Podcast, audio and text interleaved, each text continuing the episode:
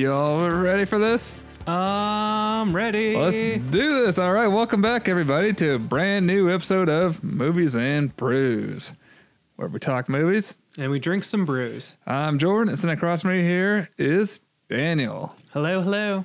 So today we got a really fun episode. First episode of the year, at least that we're recording. Whoop whoop. Woo It's 2020. So yeah, what are we doing today? We're going to be talking some movies we've seen. We're going to be talking some Golden Globe winners and maybe some other things going on in the news, as well as getting into our top 10 list that we have today. We're going to be talking the top 10 best and worst movies of 2019 and our top 10 most anticipated movies going into 2020. So sit back, relax, grab a drink, and let's talk some top 10. Cheers.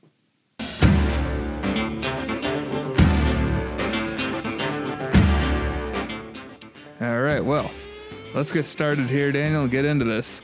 First off, let's introduce our beer of the week. Yep, this week was Jordan's week to bring beer. So, Jordan, what'd you bring us for beer and tell? So this is the new one from Breakside. It's a hazy IPA. It's called Star Sprinkles. Mm-hmm. Yeah, one good thing about moving really is I'm good. just that much closer to Breakside. That is true. Yes, Daniel has moved recently. I know. How does that feel, Daniel? Pretty good. You have good roommates So far, so good. for the most part. Yeah. For the most part, we all sat down and watched a bunch of movies this weekend, which was fun. I recorded Excellent. That like shit. Yeah, you did. Wow, it's like ten feet of head right there. Oh god. So should we start out with some news first, or should we get into some other movies we've seen this week? Well, we'll start out with I have a qu- few quick little things for news. One that I thought was very interesting Hans Zimmer is taking over No Time to Die movie score, and the movie only is has another m- month or two to be April. April. So it's only a few months before the movie's supposed to be out. So he has to comprise an entire score. Ta- but he's taking over for somebody. Yeah, he's taken it over and apparently just completely scrapped the original score. Interesting. So uh, hopefully, No Time to Die score is good because the score can make or break a this- movie. This, movie has me nervous. We'll get into that later. But yeah, this movie has me nervous. yeah. Well, first trailer was excellent, so hopefully the movie's excellent. Uh, next, I thought was very cool, but uh, and something that I think we talked about on Knives Out. But Rian Johnson is working on a Knives Out sequel, so to speak. Sequel. but it's more or less just fo- an, the detective played by uh, James Bond's, you know, Daniel Craig, Okay, so as Daniel- the Dan- investigator. Daniel Craig on another investigation. yeah, which is something that I thought would be a really cool idea. That would be cool. You could have on another A-list cast. Doesn't have to be like a family murder thing, but okay, that could be cool. yeah, I would like, like I said, like I thought that'd be very cool to just like spin off like a fictional character into like just investigating different crimes. Coming 2022, Knives In Knives. Ta-da!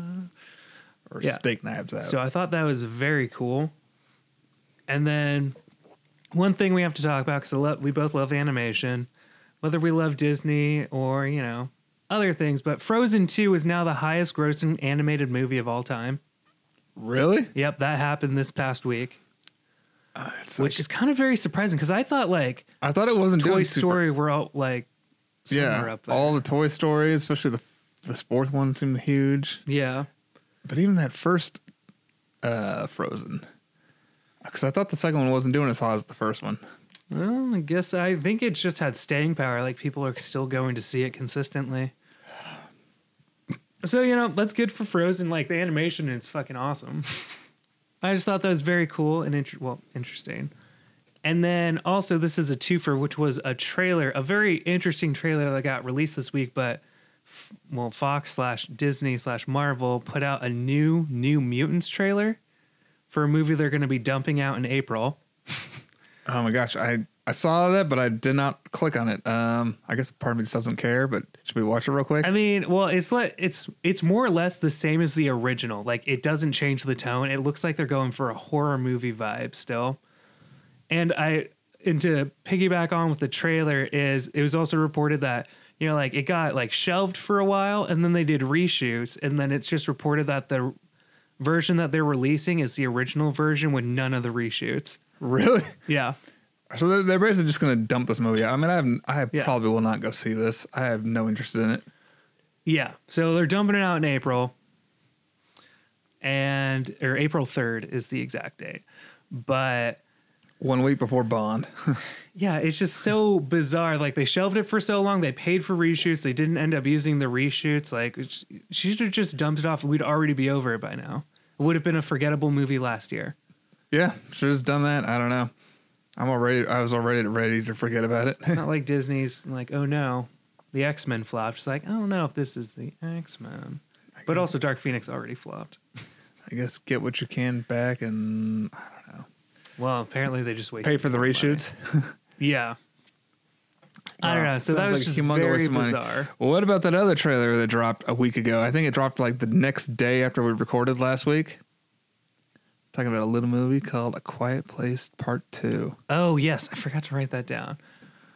So here's the thing: I didn't watch it because I'm just already I already want to see it, and so yeah, I didn't watch it because I really liked the first one. I was hoping that I didn't get a second one, but now that it does, I just hope that it's good. And you know, the cast is still John Well, Krasinski. I watched it. so I, I'll just give a few things. I liked what I saw. Obviously, it's going to be the mother and her children this time around. Right. It looks like we're going more, you know, out into the world. We're going to be introduced to new characters, and I guess I'll leave it at this: is if the first Quiet Place was kind of like the Alien, the, you know, the Alien series, the first. Alien. This one is going to be Aliens, and I'm just going to leave it at that. I hope so because I hope it doesn't turn into like more of a run of the mill apocalypse movie where you're just walking around, meet new people, you know, have a little vignette story. I don't know. I just because it's such a cool concept, and it was essentially like um like the best version of a modern day silent film that I've seen. It's really one of the only ones. Well, I have a feeling this one's going to get a little louder, but there'll still be some lot of quiet moments. I hope so, and I hope that's another biggest fear is that I hope it doesn't get too loud. Like I would like it to still like carry on like the same amount of silence as the first one, while not also like I don't know leading too heavy into I don't know just like breaking their own rules. I guess I hope it doesn't do that, but I don't know. Well, I'm going to put the PSA out there now. Do not talk during the se- sequel, people. Do not talk during it. no, it's a silent film. Don't even eat. I stopped eating because I was too loud. I did so real quick. Funny story. I asked some people to be quiet this last week at the theater. They were like talking and talking and talking. Even the beginning of the movie, like talk, you know, previews. I kind of let go, but like into the movie, the movie started, and they were still just talking and yapping. And this is like I don't know, some couple in their late fifties. I got out of my seat, walk over to them, and they're like, "Oh, you need to get by." I'm like, "No, but you could please be quiet. That'd be awesome. Thank you." And I walk back to my seat, and they were quiet the rest of the movie. Good. Shut the fuck up, old people. You don't know how loud you're talking, so just don't risk it. So, all right. Well, why don't we get into some uh, Golden Globes here? The Golden Globes happened this last week. We totally forgot about them, and it didn't do any betting. That could have been another ATST from The Mandalorian right there. Fuck you, Disney. I guarantee you it's not 86% audience approved. No, there's it's rigged. But hey, maybe we'll do some betting come Oscar season, and somebody will get that ATSD. Maybe. I mean, well, that'd be a good like spread just to see who wins the most out of the Oscars. That'd be cool. So we'll go over a few here. I'm not gonna like read off who was nominated, then the winner. I'm just gonna mainly go over the winners. So for best motion picture drama, we have got 1917, which we'll be covering next week, and I can't wait. Yeah. So, you know, Beat Out, Joker, Marriage Story, Irishman, Two Popes. Next down, we got motion picture, musical, or comedy. And Once Upon a Time in Hollywood is the winner. now, is that a musical or a comedy? I think it falls under comedy, unless they add so the. fucking bizarre. It's, I don't know. Thankfully, it was in that category, I guess, because that means it's still got to win. Yeah. Next, we have Best Motion Picture Animated Film, and Missing Link won that. And I was actually very stoked to see that win. I know. I was kind of betting against myself for that because I think How to Train Your Dragon 3 was in there too. Mm-hmm.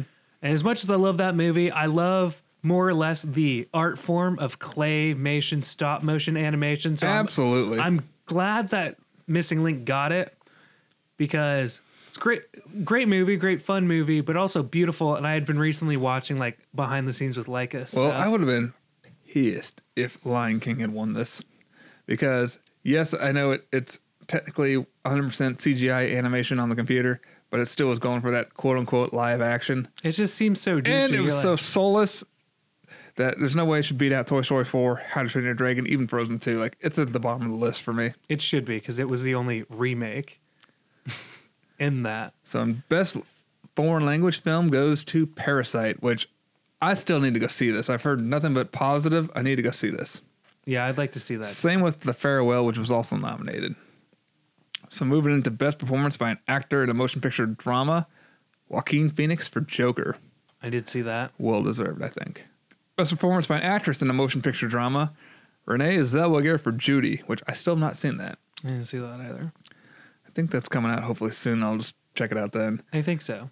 Best performance by an actor in a motion picture musical or comedy goes to Taron Egerton, which I think that was well deserved for Rocket Man. Yeah, because he's the one singing in it too, which is great. I mean, don't get me wrong. This whole list is good. You've got Roman Griffin Davis from Jojo Rabbit. I thought he was great for a child actor. Yeah. DiCaprio and Once Upon a Time in Hollywood would probably have been my choice just because I love DiCaprio, and he's great. I love him in that role. I mean, when he go, when he goes up against the hippies and he's carrying the uh, the drink, Yeah. that uh, that scene just cracks me up every time. Yeah. Eddie Murphy for Dolomite is my name. We'll get into that later. And Daniel Craig for Knives Out. All really good choices, but I'm I'm still glad it went to Taron. I think overall, Yeah. best performance by an actress in motion picture, musical, or comedy goes to Awkwafina for The Farewell. Yeah. Didn't see it, but cool. Although I guess looking at the rest of the list, if I had to pick, probably Ana de Armas for Knives Out would have been my choice. Oh yeah. She was very good in that movie too. Best performance by an actor in a supporting role in a motion picture goes to Brad Pitt. Woo! For not Rick Dalton for uh, Cliff Cliff Booth, which hell to the yes. I'm so excited for that.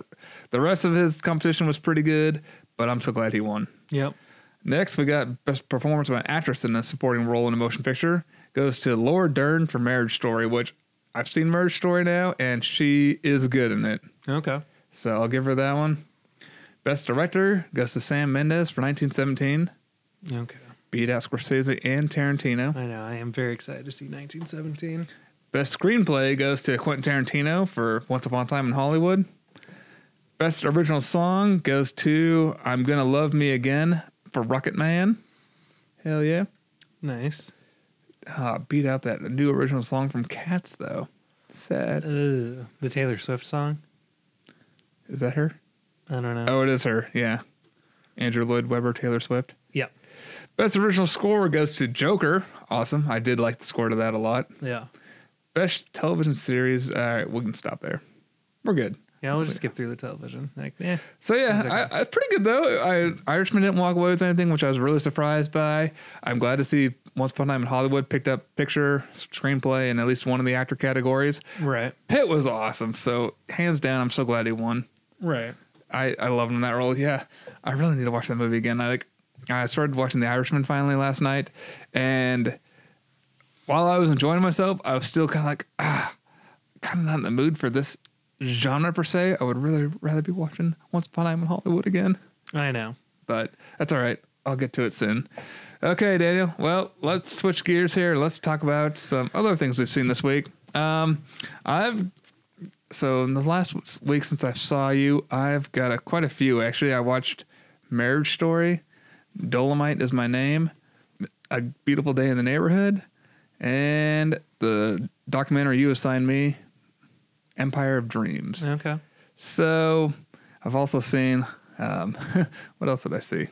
Two thirds of uh, The Irishman, and I saw Uncut Gems again in theaters. Okay. Um, how many do you have? Uh, I have a bunch of movies that have been well tread that I've seen multiple times, except for one. So I'm going to start with. I'll, I'll do a couple of them. Yeah. All right. Well, should I go first then? Yeah, you can go first.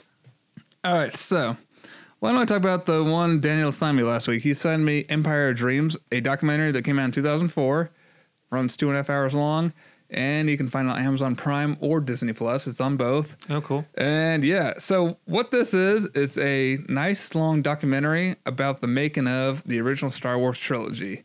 And I gotta say, this was so much fun to watch. It's just so much fun watching George's, George's vision come to life. Yeah. I it, it's just so much fun. I mean, I love this trilogy so much. I mean, they're my favorite movies ever. This the original three, and just to watch them all come to life. I, I feel like I've seen this before, variations of it, different things. I don't know, but it was cool to just sit down and watch it all. Yeah. Um, I definitely want to get that Ralph Mc, um, what's it, McQuarrie book, the uh, with the concept art. Yeah. I feel like that's just a must. I know. I own see that pop up every once in a while and suggest. I'm like, oh, I should. I don't know why I don't have that yet. It's a must own. I know it's, it's it's up there. That's almost 150 dollars. But that out of all the uh, coffee table books, man, that's like a must for me. I just need to get it. right. But so much fun though. Like uh, I'm trying to think of some things I might have learned that I didn't know before. I mean, it's it what what I enjoy about this too, and they spend the first hour and a half talking about just the first one. Kind of they go back talk about George in film school, then talk about him doing THX 1138, American Graffiti, and then finally trying to get money in a studio to fund Star Wars. Right. And just the struggles they go through because like no one had ever done anything like this before. So just all the struggles of just trying to invent things. You know, he starts a new production company, the ILM company, to do special effects for. And but it, it's just ah, so rad just watching this. And you know, there's interviews with the actors, but it's kind of funny now because you know, Jedi came out in 1983, and here in 2004, you're seeing like, whoa, they've kind of aged a little bit. But now I'm like, dang, look how young they look. Yeah. yeah, it's kind of funny. But uh, yeah, it was fun. Just interviews with actors and producers that were uh, involved on the project, and this whole thing it goes down smooth. Two and a half hours long went by so quick. Yeah. I really forgot how long it was until, until you told me like two and a half. I'm like, oh dang. Had I been thinking about that, I might not have assigned it. But Nah, it's all right. I watched it. I buckled down. I watched the whole thing, start to finish. I even watched. On top of this, there's a video out there on YouTube called "How Star Wars Was Saved in Editing." I gave that a watch. Also, I've seen that before, but I gave it another watch, and that's got some very interesting information on the behind the scenes of it too, Okay. and how things could have been different. Um, but yeah, I gotta say, I, yeah, if you're a Star Wars fan, even if you're just casual Star Wars movie person, check it out. Yeah, Doesn't hurt. Again, streaming on Amazon Prime and Disney Plus. awesome. All right, Daniel, what do you got? So uh, my buddy Gavin and I, we were sitting down. We were trying to figure out what to watch the other day because I was trying to s- tell him about Overlord because I thought he'd really like that movie, and I s- wanted to watch it again. But he wanted to watch Kong Skull Island, so we kind of rolled a dice, and it turned into Kong Skull Island, which is good because it's a movie I'd never seen before. Hey, might as well start getting ready for the uh, upcoming. Kong versus Godzilla. Yep. I know. So I'm like, yeah, I should watch that. And you know, we were drinking, uh, which is perfect. I don't think this movie is nearly as good if you're not at least a little tipsy. Cause like it's a movie that I was just watching, like it's trying so hard to be cool at a bunch of different and like trying so hard to be badass that it comes off very cheesy, but it's a lot of fun to watch. Like if you don't take it too seriously, you just want to watch like essentially like a monster flick, which I always love like with like Kong, like King Kong and stuff, how you can like make cool different uh like creatures to live on his island. And the first one that I saw like was like a giant water buffalo or something. I'm like, that's cool, but you know, it's just a giant animal of something I already know. And then the next monster you meet is like a bamboo legged spider. I'm like, yes, this is exactly what I'm talking about when I want to see cool, different little creature designs. Like, I want them to play around with it. So they had a, quite a few in there after like I saw like the first couple. I'm like, all right, this is this is what I really want in a movie like this. But I don't know. I had a bunch of fun. I forgot Tom Hiddleston was in it Oh yeah. and Brie Larson. Brie Larson. Yeah. And yeah, they got Some Samuel L. Jackson too.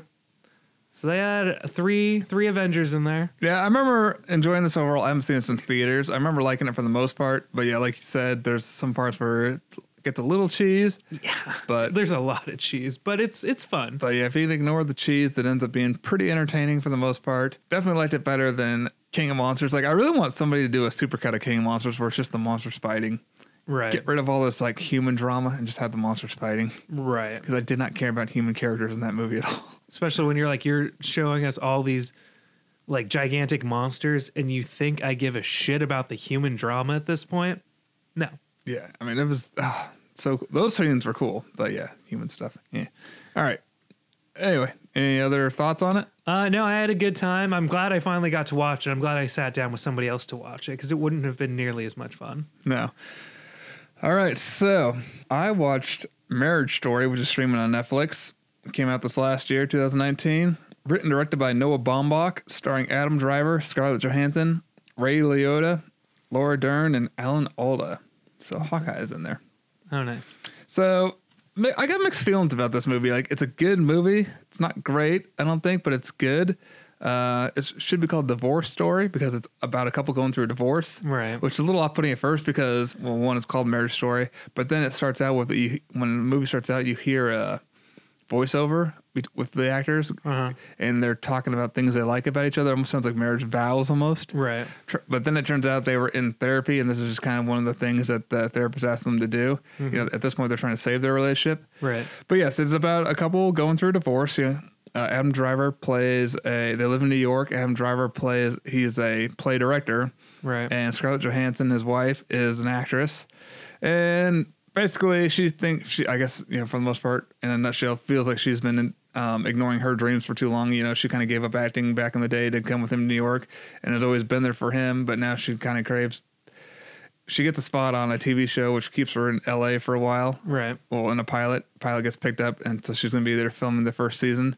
Yeah. Anyway, the whole movie is about them getting divorced, and it, it had moments in it for sure. Um, there's a great scene between one thing that this movie really brings to light is just how crazy expensive it can get with once the lawyers do get involved, Right. and how much manipulating those people can do. yeah. Like they weren't even like at each other's throats. Like the one of them wasn't abusing the other one. Like I got to get out of this abusive relationship. Well, none, none of them kind of like that. It's just like pretty casual divorce, and the lawyers up the ante. Like because they want the no, money. Yeah, you need to get this, this, this, this, this from this and this and this. You need, you have the right. You have this right, this right, this right. It's just like wow. Yeah. I mean, he and like maybe it's an L.A. I guess it was a California thing, but you know she gets her lawyer there, so therefore he has to get a lawyer in California. So he's got to travel back and forth between New York and California. Yeah. Get his lawyer in also very California. expensive. Get an apartment there, and you know they have those those folks that come and uh, kind of see how you're doing. Like I always think back to like Mrs. Doubtfire. When Yeah. That one I forget what they call those service people, Uh, so, but yeah, I don't know. whatever they're called, regardless. Yeah, so he's got to like make his apartment look livable, like get fake plants and furniture in there and get things on the wall just so it looks like a livable apartment. He could care less about this apartment. It's just somewhere to stay when he while he's there dealing with this crap. Right. Where his passion is back in New York, but he's got to do all this extra stuff, spend all this extra money to impress her, to give him a good word, to help him win the divorce. It's just Yeah. it's crazy. But yeah, Laura Dern and Alan Alda are the divorce lawyers. Alan Alda actually ends up getting replaced by um, Ray Le- Liotta. Okay. And there's a great court sequence with them in it that I love. They're both great in these roles. So yeah, there, there- there's um, I mean, there's good. So there is good stuff about it. Um, I'm trying to think of uh, some parts here. I'm looking at my notes. One thing that kind of bothered me is, was their son. He was great and it just seemed like a normal kid for the most part for most of the movie. And then towards the end, he was just kind of, I don't know. He he just started bothering me. Like when the uh, gal's there to kind of inspect them, kind of see him home life and watch him as a dad. Like the kid just kind of being a little crummy about it, not giving his dad a break. Right. You know, acting like oh I'm bored or uh, this. I don't- he just starts whining about stuff, and I'm like, come on, kid, like just give your dad a, a break. Like he's trying to, you know. Yeah.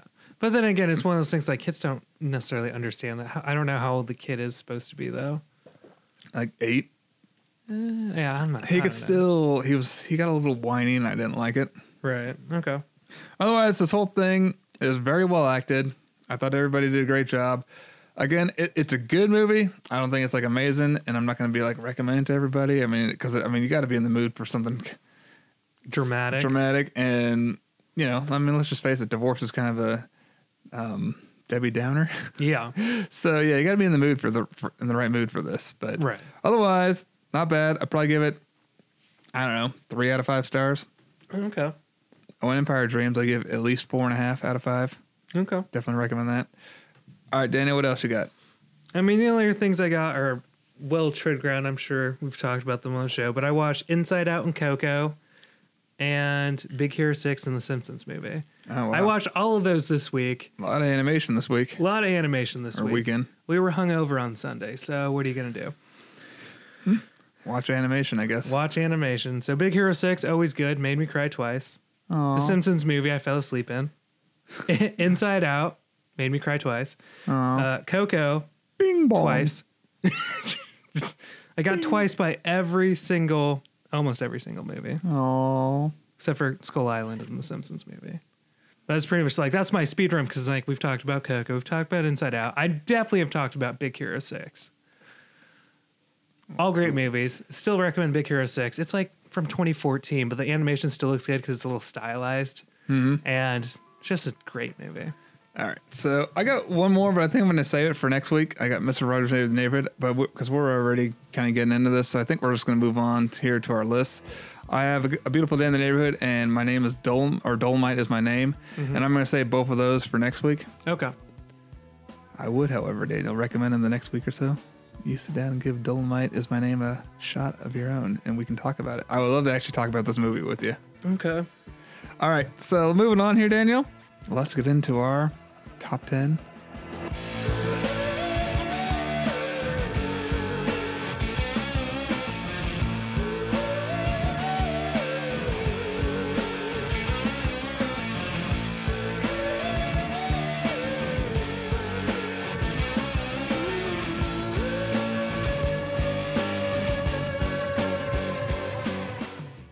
I'm thinking, why don't we start with the worst? We'll start with the downer ones first, then we'll move into best, then we'll go into most anticipated. So, Okay. I don't know. Would you like to kick this whole thing off? Uh, sure. So I'm gonna go in like what I kind of had in my mind when I was making the list is like I actually wrote. I have a list on my phone. I wrote went through like a release schedule and wrote down every single movie that we saw for the podcast. You know, like in theaters or just like everything we, I saw, or at least I could remember that I s- saw this year, which was over 50 movies. um. That's one thing I'm doing this year is I'm going to keep a better track. Like I'm actually got a list on my phone. I'm going to like put the date, what I saw, maybe a quick like quick star thing, like what I thought of it, like you know the year it came out. Anyway, but yeah, I'm going to track every single thing I see this year. It's probably smart. So yeah, I started with that, and I actually went to a star. Like I like I wrote everything down. Then I kind of went through, and there was a, like immediately just tried to get uh like you know like very mediocre films that I just kind of forgotten I had seen. So I'm like, if if I didn't remember I saw that, then that was immediately out. Because I'm like, all right, but I kind of went. It's a little bit subject. Well, it's obviously subjective. It's a list, but I went through and you know like you know, like movies that I well like least hated to most hated, and very a lot of these aren't really like I hated these so much, but like movies I just didn't enjoy, and I would never recommend to anybody. And keep in mind too, these lists aren't necessarily the worst of the year. They're just the worst of what we saw. Yeah, pretty much. Things that we saw that made us cringe, and that we, yeah, like Daniel said, wouldn't recommend. Okay. So that being said, I guess I started mine out with my number 10 was uh and this is 10 is least worst and one is the wor- what I thought that I liked the absolute least. Like So the hate gets worse the further down the list you go. My list is the same way. Right. So starting with number 10, I put Captain Marvel. Didn't really care for this movie. It probably has to do with, you know, like mostly because it doesn't feel like it was necessary. Kind of felt to just shoehorn her into Endgame, which she gets sidelined in Endgame anyway. Yeah, I, I personally feel like they should have just waited to release her this year. If she's gonna be the new face of Marvel, put her out after Endgame. I thought, like, yeah, introduce her in phase four when they have a bigger threat that they need her for. Would have been perfect. Yeah. So I didn't like said like I'm not like this movie is still rewatchable. Like it's not one that I mean I, not one that I have on constant rotate or have on any rotation right now. Well, But- if you just uh, on occasion recap and watch them all, you'll not skip it. No, exactly. Like it's not a terrible movie. It's not great, and it's definitely not the. I don't think it's the worst in the MCU. I think that still goes to the Hulk movie. Um. That Dark World. Oh, yeah, you're right. Thor: Dark World. That's probably still the worst. But yeah, so I put Captain Marvel's number ten. Like, not a terrible movie, but just not one that really like I enjoyed a whole lot. All right, number ten for me. I said, Detective Pikachu Pokemon. Not that this was a okay. So this isn't necessarily a terrible, terrible movie. Me, uh, This start- is like can I, the I def- this is the definition of not a movie made for you. Well, let me put it this way too. If Ryan Reynolds as Pikachu was the best part of this movie, if you take him out, it is a trash movie. Oh yeah. So that's why this is number 10 on my list. Again, it's not the most horrible movie I saw all year, definitely. But again, just not super great. Definitely not made for me. So yes, Especially since you don't have that like love of Pokemon like pushing you through. nope. So yeah, number 10 for me, Pokemon, Detective Pikachu. That makes sense. So uh, my number nine, which I think might be surprising to you, uh, is I put Star Wars. That doesn't surprise me. Like, because I guess I'm surprised it's higher up here on your list. well, I mean, like, yeah, I know. I figured that would be the surprising part, just because I'd have to have cared and been excited for this movie to completely like for me to absolutely hate it. But since the Last Jedi happened, that already that already destroyed it. so, like, I'm like, I was just kind of trying to get through this trilogy at this point, and Yep. it still rang hollow. I mean, we just talked about it. You go listen to the episode if you want to know. Hmm. But Spoiler, we weren't too fond of it. spoiler yeah not too fond of it and like i said like it wasn't terrible like again like rewatchable but i'm not gonna rewatch it anytime soon i'm not gonna go back to the theater to see it again so yeah number nine is star wars just because it was more of the same and that's what sucks All right, number nine for me, Hobbs and Shaw. So, Fast and Furious spin-off movie, entertaining at parts, but overall, eh, definitely over the top action. Idris Elba was probably my favorite of this whole movie. right I loved him in it, but yeah, it just, just eh, meh. Not the worst movie of the year. That's about all I got to say about that. fair enough all right next i have for number eight it was men in black international a movie that i was kind of excited to see like men in black one is good men in black 2 is meh men in black 3 is better than it had any right to be. So i'm like this is fun. Chris hemsworth valkyrie like this should be a good time. The jokes a lot of the jokes fell flat. Like the charm wore off like in the first 20 minutes of the movie which sucks. But chris but yeah like chris hemsworth's character is just kind of an asshole like he's not charismatic he just sucks and then it just, it just didn't really come together you know and at the end it seemed like a little bit of an ass pull i forgot like exactly what the macguffin was with like the alien from the beginning of the movie I don't know. I mean, it's not memorable it's it not was predictable. Like from the trailers, I could tell you what was going to happen. Yeah, it's one of those things like I did not, I haven't thought about this movie until I started making this list. That's how forgettable. Like it wasn't, I didn't like it. It actually kind of sucked. And even for somebody who wasn't like, had a high bar at all, it still sucked. Yeah. So that's my number eight. All right, number eight for me, Hellboy. Now, at first, I was very excited. Like, all right, they're going to be rebooting Hellboy, and David Harbour's going to play him. This is awesome. It makes sense. Makes sense, except for when you write a shit story and it just ends up being garbage, it doesn't make sense. and it doesn't make any sense. So, yeah, I mean, we touched base. We, you know, we did a whole episode on this. We had a guest on who explained the whole Hellboy like world. And even to him, he even told me later. He's like, after it's after it's been sitting with me for a while, he's like, I love Hellboy, and I wanted to love the movie, but it sucked. just sucked. Yeah. Had a couple cool moments in it, but only a couple. So yeah, unfortunately, and I did like I did like um, David Harbour's Hellboy overall, but I know if they could actually get a good script and something made, yeah, yeah, better David better Harbour. script. Probably even change the director, but yeah, otherwise, yeah, just kind of pewy. So yeah, number eight for me is Hellboy. All right, so my number seven is Jumanji: The Next Level. Because this movie, I was actually excited to see. Like, I wasn't wait, like, wait. You want to hear something? what? That's my number seven. Also, Oh, we'll, we'll cover it together. All right. Well, so number seven for both of us is Jumanji: The Next Level, and while this movie isn't terrible, it's incredibly boring. Uh, it lags quite a bit in the middle, and it kind of picks up towards the end. But I just wasn't into it. I was drinking while I was watching this movie too. I just wasn't overall. I went and saw this movie, and I just overall, I just didn't have a good time. Like I, I just thought it was dumb. yeah, The jokes were lame. And it just it was not a good movie. No. The first one was I didn't think it was amazing like some folks think, but overall I enjoyed myself quite a bit with that first one. yeah. And I know Two know years I, later, I was like, what the crap? I know, and I know I like the first one even more than you do because I had a lot of fun. I was just hoping it would be more fun, and I just wasn't having fun. Even though, like I said, I snuck in a tall beer after just- had some it beer. It just wasn't that good. Like I don't know. Again, I just I just stick with it. It was just dumb. I feel like they started making the movie before they even had a script for the second one. Is what I feel like happened. Because I feel like that the first one just took off, so they rushed this into production. Yeah, it feels very rushed. Like if they just don't take things to the next level like they should. No, Like they don't up the ante or anything. It just feels like more of the same. And I, these are just characters I do not care about. no, yeah. So yeah, that's number seven for me as well. What's your number six? Number six.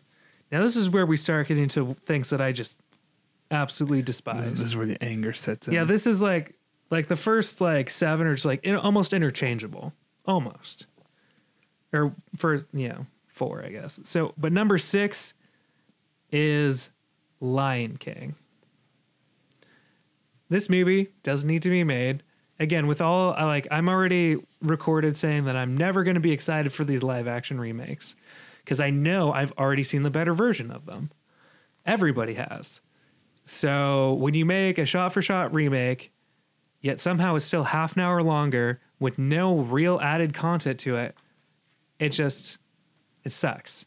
I didn't have fun. Like visually, yeah, gorgeous, but at the same time, that also hinders like the expression of the animals since they're so lifelike. And it just doesn't work. Yeah, I had someone they were talking about this on a podcast I listened to, and they suggested what if they had made it and the animals were just silent. No talking, no singing, just silent. That sounds somehow fucking worse. I don't know, but almost sounded interesting per se. Like they were just But you'd have to still you'd have to really animate their eyes though, so you could see emotion in their eyes. Yeah. And I don't know. This one was a, a disaster in my opinion. Great animation, but just fell flat. it just it falls flat and at the same time i still it's just like i said it just seems so douchey that you're like this is the live action remake but you still try and shove it in the animation categories you bastards Yeah, exactly. which i'm like yeah it's animated then call it the anime i don't know i don't know it's just not a fan All right, number six for me. Daniel talked about this briefly already. Men in Black International. Did not like this movie at all. I mean, I was kind of looking forward to it. It looked kind of fun, and it just fell flat. Once again, it's one of those movies where every time they tried to be funny, just wasn't. it was just cringy Saw the uh, twist coming a mile away. Just didn't care. And yeah, I've given this movie little to no thought. So yeah, that's my number six. Men in it's Black like what International. liam neeson turned out to be the bad guy What? unless he's Whoops. stated as the good guy he's the bad guy Yeah. All right. Well, number five. Number five, we have not like not even with proper branding, we have number five, Dark Phoenix. Is this an X-Men movie? Yes. Do people who don't follow X-Men know it? No. Man, you got stuff below this. I'm curious what your final four are now. Oh, well, again, Dark Phoenix is just it sucked. It was so unbelievably like didn't make any sense. It was so boring. Didn't make any sense again. The only good part was a, the reshot ending fight scene with Michael Fassbender just messing people up, which was cool. There are a few fight scenes that stood out, but yeah, other than that, garbage. Yeah, and it just kind of sucks because This takes place in the 90s, so these people have to like get on drugs and age quick by 2000 when the first one came out.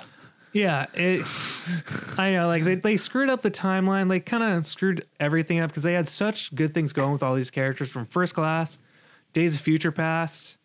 Um, I guess those were the only two good ones with these. And then they made Apocalypse, which sucked. And then they made this, which somehow sucked more.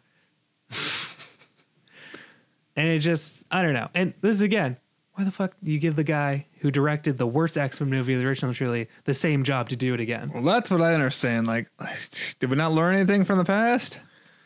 No, Ah, this this time around, he's gonna get it. you're not even going to put the X Men branding on it either. So it's obviously going to do even worse. Yeah, it was just kind of glad it failed the box office. So hopefully that taught them a lesson. Yeah, I hope it's not like, well, they don't want X Men. Like, that's bullshit. You know, we want We X-Men. We want X Men. I mean, look at Logan's numbers. We want X Men. Yeah. but we want good X Men. Yeah, exactly. They don't have to be Logan good. It would be nice if they were. That's something I'll watch tonight. Logan. I haven't watched that in a while. But yeah, so Dark Phoenix is number five for me. Number five for me, another one Daniel touched on already, Captain Marvel. For me, I just thought this was very cookie cutter. It was just, you know, it's following the same formula all these Marvel movies follow now these days. And this had some cool moments in it. Uh, it also made me very mad at some moments. One thing I really did not like about this movie was how Nick Fury lost his eye. That was just bullshit. Losing it to a Yeah. cat. Are you serious? I don't care if it's like this mutant alien cat. That is just dumb. And there, you know, again, we got to see how far along de aging software's come. That's cool. But overall, I did not enjoy myself with this movie. It felt very forced, and she felt very shoehorned in an Endgame. Again, I would have saved her for this year. Yeah. Let her kick off Phase Four. But yeah, I just there's just so many things I didn't like. And again, same reason I'm not a huge, huge Superman fan is when you, nothing when you're indestructible and nothing can get you, and you can just punch your way through ships. I'm not. I'm just lose interest. It loses interest I don't the care. character and also takes away the stakes from even the more mortal characters. So like, oh, oh, we got Captain Marvel. She is total vegan. Like there are no stakes with her whatsoever. Oh. I'm like, what the fuck? Vegan. Yeah. But yeah. No, it's just it's So yeah, I could not care less about this, or I could care less about this character. yeah. Yeah, I get that. All right. So yeah, that's number five for me, Captain Marvel. Well, number f- all right. So number four for me is one that you already touched on, but Hellboy. So I was really looking forward to this. Like you said, that everything seemed to line up. Like, well, the Blood Queen storyline, sweet. David Harbour, sweet. Like the costume design, while a little different from the you know original two films, I thought looked cool. And I'm like, all right, I'm ready to see them like do Hellboy justice and you know like let's see some more kick-ass stuff. And then just nothing worked in this film. It's it just didn't work. It's just one of these uh, essentially like my top four like five to four movies for sure like movies that i'm ever absolutely never gonna watch again and it starts with well it starts with dark phoenix but hellboy especially like i'm just it's such a bummer i'm definitely in if they want david harbour back and just you know kind of do a soft reboot or just like make a better one as a sequel i'm in for that Well, get a screenwriter that feels like they care about the material. yeah Like shit, have Connor write it. exactly it just yeah it just didn't work and it was a huge letdown All right, number four for me. Daniel talked about already. Now we're getting to the movies that just made me angry. I mean, Captain Marvel kind of did, but now we're getting. Oh, I just get angrier the, the more down this list I go. Number four for me, The Lion King. Mm. Again, why are you going to redo it and make it shot for shot and have it just suck ass? Like the greatest thing about this was how amazing CGI has come along. Yes, the animals looked amazing. Everything looked amazing, especially in this first opening like ten minutes. Things going on, awesome. But man, this thing was just it just felt like nothing but a lifeless, soulless cash grab. Yep. He didn't even have And that's what it was because it made a billion and a half. I can't believe people kept going back to the theater to see this. I'm like, you got the better version on your shelf at home, people. Watch that. And Jeremy Wha- Irons singing. Who's going? And I couldn't. I just didn't understand who's going back to see this over and over and over and over to make it so much money. Who? I have no idea. It was just garbage. It just dragged up until Timon and Pumbaa came on. I watched. that was I watched half an hour. the uh, original, the cartoon on Thanksgiving. Ten times better. yeah. so much better. And yeah, if you're gonna like bring, and I, I didn't like half the voices they used. If you're gonna bring back um, James Earl Jones, what he basically said most of the same lines he did in the cartoon. Why not just go back and get old recordings because his voice just sounded so much older in this one, less Yeah. rich. Like it sounded just so much. He sounded like more wiser and richer voice in this cartoon. Right. Why not just use that audio? Why have him come back and re-record? You know, thirty years later. I just or 25. I don't know. How don't old is. James Earl Jones? He's got to be around 80 now. I'm like maybe they. He's like, getting up there. Maybe if he didn't re-record, he wouldn't get residuals from this. I don't know. I Who think knows? he's I think he's good. I, that's what I'm thinking too. I don't know though. Still got Sandlot cash coming in. Hell yeah. But yes, this movie just made me so mad. Like, how could you remake Lion King so soulless? I just don't understand. Like, no emotion whatsoever with these animals. yeah.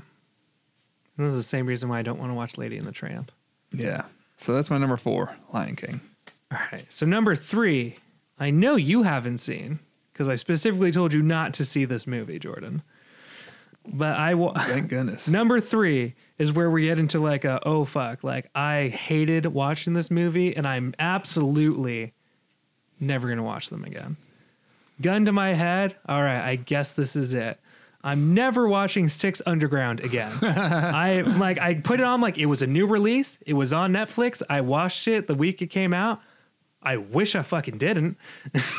Yeah, you can't get out of your head. No, it's just like like it, that foot it song. sucked so much. I was just like so Michael Bay that it, it was just it wasn't fun. Somebody has to tell him no every once in a while. But it just it sucks. Don't watch it, please. And if you do like it, I want the drugs that you have. Thumb it down on Netflix. Thumb Yeah. it down so they get the point. Yeah, exactly. But yeah, Six Underground sucked. Watch it. Never watch it All right, again. don't plan on it. All right, number three for me, Dark Phoenix. Hmm. Once again, if you're gonna try and tell this Dark Phoenix story, why the hell do you go back to the guy that fucked it up in the first place? Makes no sense to me. But yeah, this movie was just too little, too late, and just sucked. It's just dumb. Yeah. A, a- a lot of the remainder of my list, these are all franchise ruiners. I mean, not that this franchise was in strong-ish to begin with per se, It just it- sucks. but it was one of the suckier ones of this franchise. Because don't get me wrong, I love X Men One and Two, Days of Future Past, First Class, Logan. All five of those rock. Yeah. Especially with like it's just like I think X Men's like the X Men franchise is just a little bit more tragic than others just because two solid films, a really crappy third one. Then you had like these uh, rebooted characters, which were really cool and a really great reboot. And then you followed up with Days of Future Past that married the two and erased the bad movie. Like you fixed your own universe canon canonically, like perfectly Just to go back and make two more shitty ones. just to go back and fucking ruin it again. Yep. Like, yeah, it just Yep. that's the tragedy of these X Men movies. so yeah, this movie was just garbage. Had a few moments here and there, but otherwise pretty garbage. So yeah, that's my number three, Dark Phoenix. okay. So my number two, well, I'm gonna pre- preface this as like it's not a bad movie, visually well shot, but it just irked me to my core. I hated that I was watching it. I didn't want to finish it, but my girlfriend made me, mm-hmm. and I'm just like, and I'm never, I will not recommend this to people. I will not.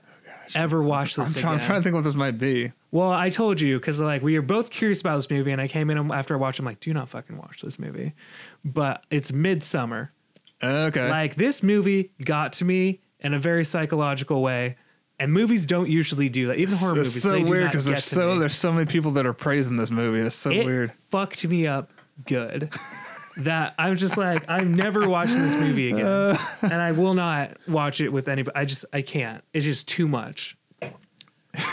It just I know it's just so weird for me to say because I love horror. I love like slashers. I love like psychological horrors, but this just did something, twisted the knife in just such a way that I just couldn't handle. Oh man. All right. All right. So while it's not a bad movie, it's just a movie that I'm just like I hated every second of me watching it. So Midsommar is my number two. All right. Wow. All right. Well, number two for me is The Rise of Skywalker. More or less, it's me just dogging on this whole goddamn trilogy. I do not like this trilogy. I do not like these new characters. They fucking shit all over my original characters. Fuck you, Disney. This movie sucks. Yes, is it better than The Last Jedi? Sure. But it's too little, too late. Go fuck yourself, Disney. All right. What's your number one? My number one is uh the only movie I walked out of this year. Hobbs and Shaw. Cause I got so annoyed with their back and forth that I'm just like, and I love I well, I don't know if I love, but I definitely can enjoy and do enjoy like most of the Fast and Furious franchise. Like when they rebooted it, like four and on, like I think I've watched four through seven, if not eight. I think I watched eight. But I enjoy those movies. Like they're fun, they're just dumb, turn your brain off. Good time. But this for some reason was lacking all the charm. Even with the brain off, it still hurts. Yeah. And it just like it just didn't do anything for me. Like I said, like I think I told you like I left when they were like calling each other like your mom jokes on the plane or something. And I'm just like, all right, I'm out. I got other things to do with my day. This would have probably been a little further down my list, except for I just I've only seen a couple of the Fast and Furious movies. I'm not like I don't have a boner for this franchise, so I wasn't like, oh my gosh, gotta see this and let down. So I guess my expectations were so low that I was kind of entertained. Yeah. If that makes sense. Yeah, it's just like, yeah, this coming from somebody who enjoys the movies. I just didn't enjoy this at all. And again, I walked out. This was the Aquaman of 2019. Aquaman. Except for I didn't get a walk at Aquaman because I saw it with you. Eh. But I saw this one by myself, and thank God. All right. Well, number one for me, another franchise ruiner. Uh, this movie just pissed me off in so many ways. Um, Coleman Carl, go fuck yourself. Terminator Dark Fate. Oh, I'm like, what? Yeah. You kill off John Connor. This was This could have been so good. It was such a rehash of a rehash of a rehash. The only one, the only character I liked in this whole thing was played by uh, what's her face Davis, the short-haired blonde chick. She was cool. I loved her future scenes. Why can't we just have more of that and be set in the future? Why can't there be like Sarah Connor and John Connor working with the team? Why can't there be like these other girls over here We've working on a team? never seen a- teams come together and work together. Something other than rehash after rehash, time travel rehash, time travel rehash. I mean, like it's just, just such a dumb movie. Was it entertaining at some parts? It have some action, sure, but like the villain was the villain just didn't do anything for me too. He wasn't menacing at all. It's just ah, this movie just I hated it so much. Yeah, I almost put this one. I actually disqualified from my list. I'm like, this has been a dead franchise since the second one. In And my that, while eyes. that is true, it really has been. I mean, there's really in my eyes only two Terminator movies. well, it isn't. It isn't I mean, Terminator One than my- my- Salvation. honestly, my, my bottom five could have gone in any order. They all just make me so angry. But yeah, this ended up being the last one just because I, I guess it's more fresher of the ones just to really just tick me off besides Star Yeah. Wars.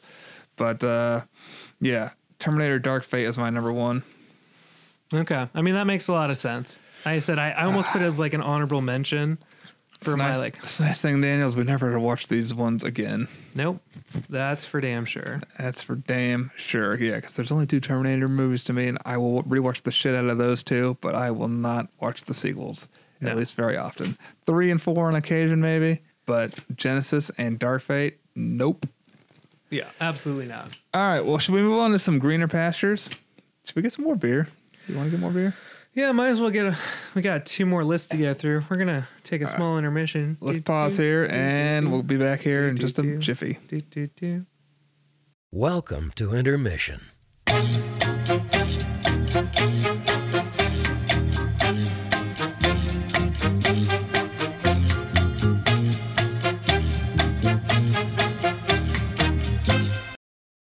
Okay, and we're back. We got some more beer, and we're ready to roll into top 10 best of 2019. Before we get started, though, Daniel, there's something I forgot to give you a couple weeks ago for a bonus a little Christmas gift. Oh yeah. And it kind of goes along with since we, you know, we're drinking more beer here, kind of goes along with that. Here is a brand new, your very own drinking sleeve. Now you got to read it out loud to the mm. audience. Read one side and then flip it over and read the other. I quit drinking for good. Now I'm drinking for bad. That's pretty great. I like it. That's good. I only have one beer koozie and it says Skittles on it. Well, now I got two, and that one's way funnier. Well, why don't I kick off the best of list here, Daniel? All right. Or would you like to kick it off again? I did the first one. All right, top 10 best 2019. Number 10. Now, this one just snuck in here in the last week. Number 10 is Dolomite is My Name, starring Eddie Okay. Murphy. And I got to say, Daniel, it wasn't quite as funny as I would expect it to be, but it's been in my mind ever since I watched it. And I feel like upon rewatch, it's going to get better. Okay. I really hope you sit down and watch this movie. I hope I'm not overhyping it. But Dolomite is My Name was a pretty fantastic movie. You know, you you're not the first person I've heard talk about it. But for some reason I thought it was a Netflix series and not just a movie. Now it's a movie. If it was a movie, two hour movie. probably would have already watched it. I th- I just thought it was another Netflix series, and I'm like, well, I don't know if I. Well, I would, you know, tell you what, watch it this next week. We'll talk about it next week. Because I would really like to talk about this with you. okay, So that's my number 10. okay. So my number ten, I'm gonna start out with. uh Well, I'm also gonna preface this. I had a really hard time with the order of my top ten. Like, I don't even know if it like.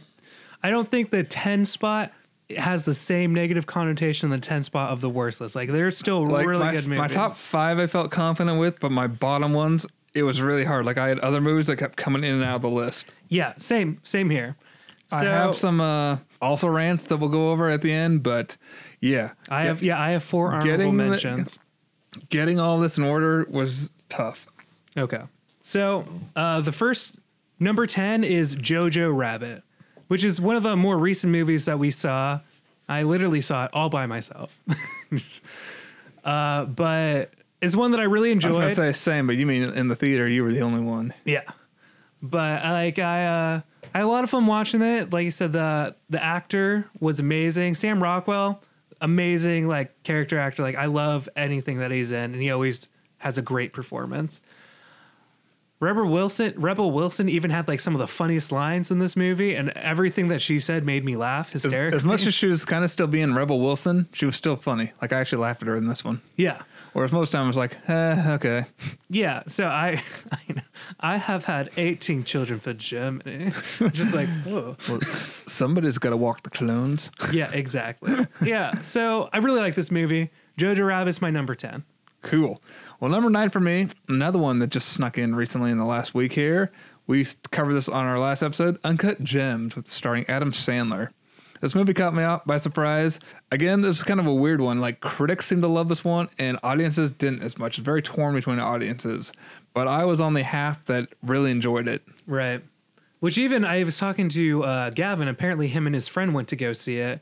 And he said he, they both really liked it. That's good. Okay. And I guess the director has a style of making you like ver- a lot of tension throughout the movies. Well, yeah, they've got this other one streaming on Netflix right now, or Amazon Prime, sorry, that I want to see, which stars Robert Pattinson. It's supposed to be really good. Um, I'm drawing a big blank to the name right now, but uh, I don't know. I don't know. We'll, we'll figure it out later. But yeah, I think that's one he was talking about. But yeah, I might even check that out in the next week here. But yeah, number nine for me, Uncut Gems.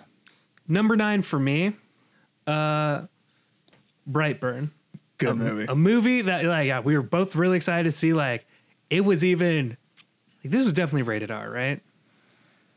Yeah. So just like watching, I'm just like this movie was weird, messed up, like had more like had the superhero like backdrop, but still leaned more heavy into the horror. Well, it's like, it's like a story we're all familiar with, but took a different turn on it, a different twist to it. Which And is one of the I things that I- enjoyed it quite a bit. Absolutely. And so yeah, Brightburn, awesome movie, great subversion of the superhero uh, genre. Uh, I don't think I've opened it and put it on our uh, digital library yet, but it is sitting on the shelf now. I know. I think I probably would have made people watch that one on Sunday if we had it, but that's okay.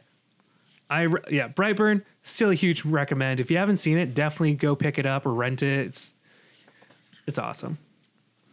All right, number eight for me. Uh, one we talked about earlier, and we're very excited for that it won Best Animated Feature at the Globes. Missing Link, starring the voices of Hugh Jackman and shoot the guy from The Hangover, Zach Galifianakis. Zach Galifianakis. That's right. Yeah, and this was a fun movie, a fun little buddy adventure movie. Uh, I enjoyed it quite a bit. Yeah, I don't know. Here one best. Uh, I don't know what to say other than it was just really fun. The animation was incredible, and I'm so glad it won the Globe. Heck But yeah, yeah. that's my number eight right there is Missing Link. All right. Uh, my number eight is one that I really liked. Some super into anime, and I went and saw this. I don't think you went with us. I know our buddy, friend of the show, Connor, went with me, and we saw Alita when we saw Alita Battle Angel, Oh yes, like a movie that No, I I, did think I, I thought I saw that with you. I can't remember. Uh, but I just remember really enjoying myself. Like there's a lot, like it was a lot better than I expected. Well, it's not an amazing movie. It's a great movie to me because I really like like what they present, and I'm really into anime and all that crap. So it just helps to propel me Oh. through it. That's another thing we And- forgot to say at the top of the list. These are movies that we enjoyed that we saw. There's a few I still didn't get to. Like I, again, I'm only two thirds through Irishman. Right. Maybe that would have made the list, but I just didn't get to it in time. You just can't watch everything. But Alita Battle Angel, I really love that. I still love, I mean, spoiler, but I still love the part where she shoves her arm into that guy's face and breaks it off, then flips him off while she's. That's awesome. I still like Forgot great about that. sequence. yeah, I need, I need to watch that again. yeah, it's on our movies anywhere. I Yeah. think. That was a fun one. All right, so down number seven for me. Now this one was a kind of a surprise. It, th- this movie, I guess I'd classify it under good, bad movie per se. What this movie was was a lot of fun. I'm talking about the Netflix original, The Dirt. Oh, nice, nice. That was just a good, fun movie. I mean, it's about the, the you know the story and the history of Motley Crue. For the most part, it was pretty accurate, I would say.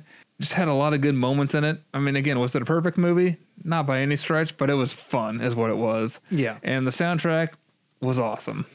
I mean, yeah, soundtrack was awesome. So again, not every movie on my list is going to be the sexiest, but it's just what I enjoyed and what has probably the most rewatchability for me. Yeah. So yeah, number seven for me, The Dirt. All right. Well, my number seven, and I made a point. There's only gonna be one superhero movie on my list because I'm like, I don't need it to take over my entire list. And I had trouble because I was like, Endgame, Shazam, you know, Spider Man.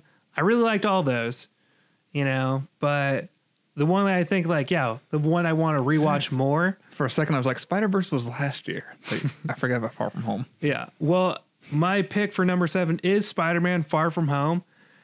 And if they had any other any other villain, I'm probably not even going to be on the list. But the fact that they had Mysterio and Jake Gyllenhaal nailed a nailed the performance and the and the angle they took with him was perfect. That I'm just like was blown away by the fact that they actually nailed it with Mysterio and they actually had a sweet like illusion sequence, which was probably one of the best like sequences That of the scene is, was probably scene wise. If we had to do like a top ten scene list of the year, that might make the list. Oh, I I'd probably be on my list, but That scene was awesome. I had a bunch of fun, really liked it. And again, Mysterio, I just so surprised that they actually nailed it and it didn't come off as cheesy. But yeah, so Spider Man Far From Home, that's my number seven. Cool. So number six here is another animated feature that was a lot of fun to watch. Now I hadn't actually seen the first two of this series till the week of the new one coming out. I watched both of them, then went saw this in theater, saw it in 3D, which was amazing. Okay. How to Train Your Dragon: The Hidden World. This Nice. movie was so fun. It was just so much fun, is what it was. I enjoyed myself quite a bit, and just watching the first two beforehand, and each one builds stands on the shoulders of the next and builds the story up to where Yeah. you just got one good story. It makes it a. I'm not going to say it's as good as this Toy Story trilogy as far as animated trilogies go, It's but definitely up there though. this is up there though. I like this trilogy better than you know the first three Shreks. If I were to put those together, Yeah. so I really only like the first two Shreks to be honest. Yeah. But uh, yeah, I had so much fun, and in 3D, this movie just the 3D just uh, made the animation pop. I know. I'm so glad you told me to go see it in 3D. 3D dragons and everything. I mean, everything just popped in this, and it was just so just. I know my tears were just coming right at me. And yeah, it was it. Uh, there were some emotional moments in it. I like this movie so much, and yeah, I think we have the trilogy on our digital now, and I'm looking forward to watching all of them again. Oh, absolutely. But yeah, number six for me: How to Train Your Dragon: The Hidden World. Sweet. Well, number six for me, uh, something you already mentioned, but I put down the missing link, and I really love this movie. I love, and especially like, I, I subscribe to their like a YouTube channel, and they've been putting out some behind the scenes. I just watched a little video about how they put together the jungle, and it just blew my mind. Like it's just so cool. I love That's cool. claymation. I should find them on YouTube. I love stop motion, and it's just it's awesome. It's dying art, but it's a, still a fun art. I mean, back Yeah. in the day here in the Portland area, we had. uh Oh gosh, now I'm drawing a blank to that guy's studio. the raisinets. Well, uh, yeah, the guy that did the California Raisin California commercials, the Dominoes, Will Vinton. Okay. Will yeah. Vinton Studios, and yeah, how cool that was, and I know, but at least now we still have Laika here in Oregon, not too far away from where we live. So that's some local pride there too. But yeah, Missing Link. I love claymation. I love stop motion animation, and this is just.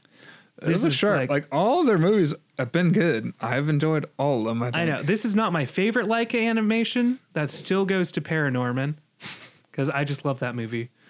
Even though I feel like it should still go to like Kubo or Coraline, it's Mine's still Paranorman. Coraline. I just love the darkness of Coraline so I mean, much. Coraline's still the darkest movie they have, but I don't know. Um, but yeah, so Missing Link is my number six. Amazing. All right. Well, Daniel, getting into the top five here. Top five best of the year. So I highly enjoyed this movie. I wasn't as high on it as other people would be, but I got to give the studio that made this. I just got to give them a high, you know, a lot of credit, high five for sure. As far as like where they've come, I mean, we they started this whole thing off back in 2008, Mm-hmm. and there have just been you know a couple movies a year that have come out since then. I've there have been a couple stinkers in the middle, sure, but otherwise pretty entertaining. And the way they wrapped it all up with a bow was I thought pretty solid. they paid off some good stuff with uh, just I guess as far as like fan fare, Oh, a lot of fan service. fan service. That's, that's Yeah. what I'm looking for. Uh, I'm talking Avengers Endgame. Was it my favorite superhero movie? No, still pretty solid. And it, I, I still like. I think I like Infinity War just a smidge better, but as a big whole like five five and a half hour movie, it's pretty spectacular. Yeah. And where they've come since the first Iron Man is just awesome. it's just crazy. It is. It is crazy. literally unthinkable. So it's not super high on my rewatch. This will be one I watch more when I just watch the whole thing because it's just, you know, it's a three hour movie. Yeah. And if I'm going to spend three hours watching a movie, I'm watching The whole thing. Or well, something else. Once Upon a Time in Hollywood or something. Once upon a time in Hollywood. There's there's a Martin. Scorsese films. Yeah. anyway, but yes, number five for me, Avengers Endgame. Okay. All right. Solid choice. So, number five for me. Well, I did say I was only going to put one superhero movie on my list. I had to include Joker Liar. I because it's liar. because it's not like I don't like I I had don't, a, I don't consider it superhero per se. Comic book, yes. Superhero, no. not even when you say superhero, not in like the definition that we've come accustomed to. It's not like a Marvel movie, not like a classic DC movie.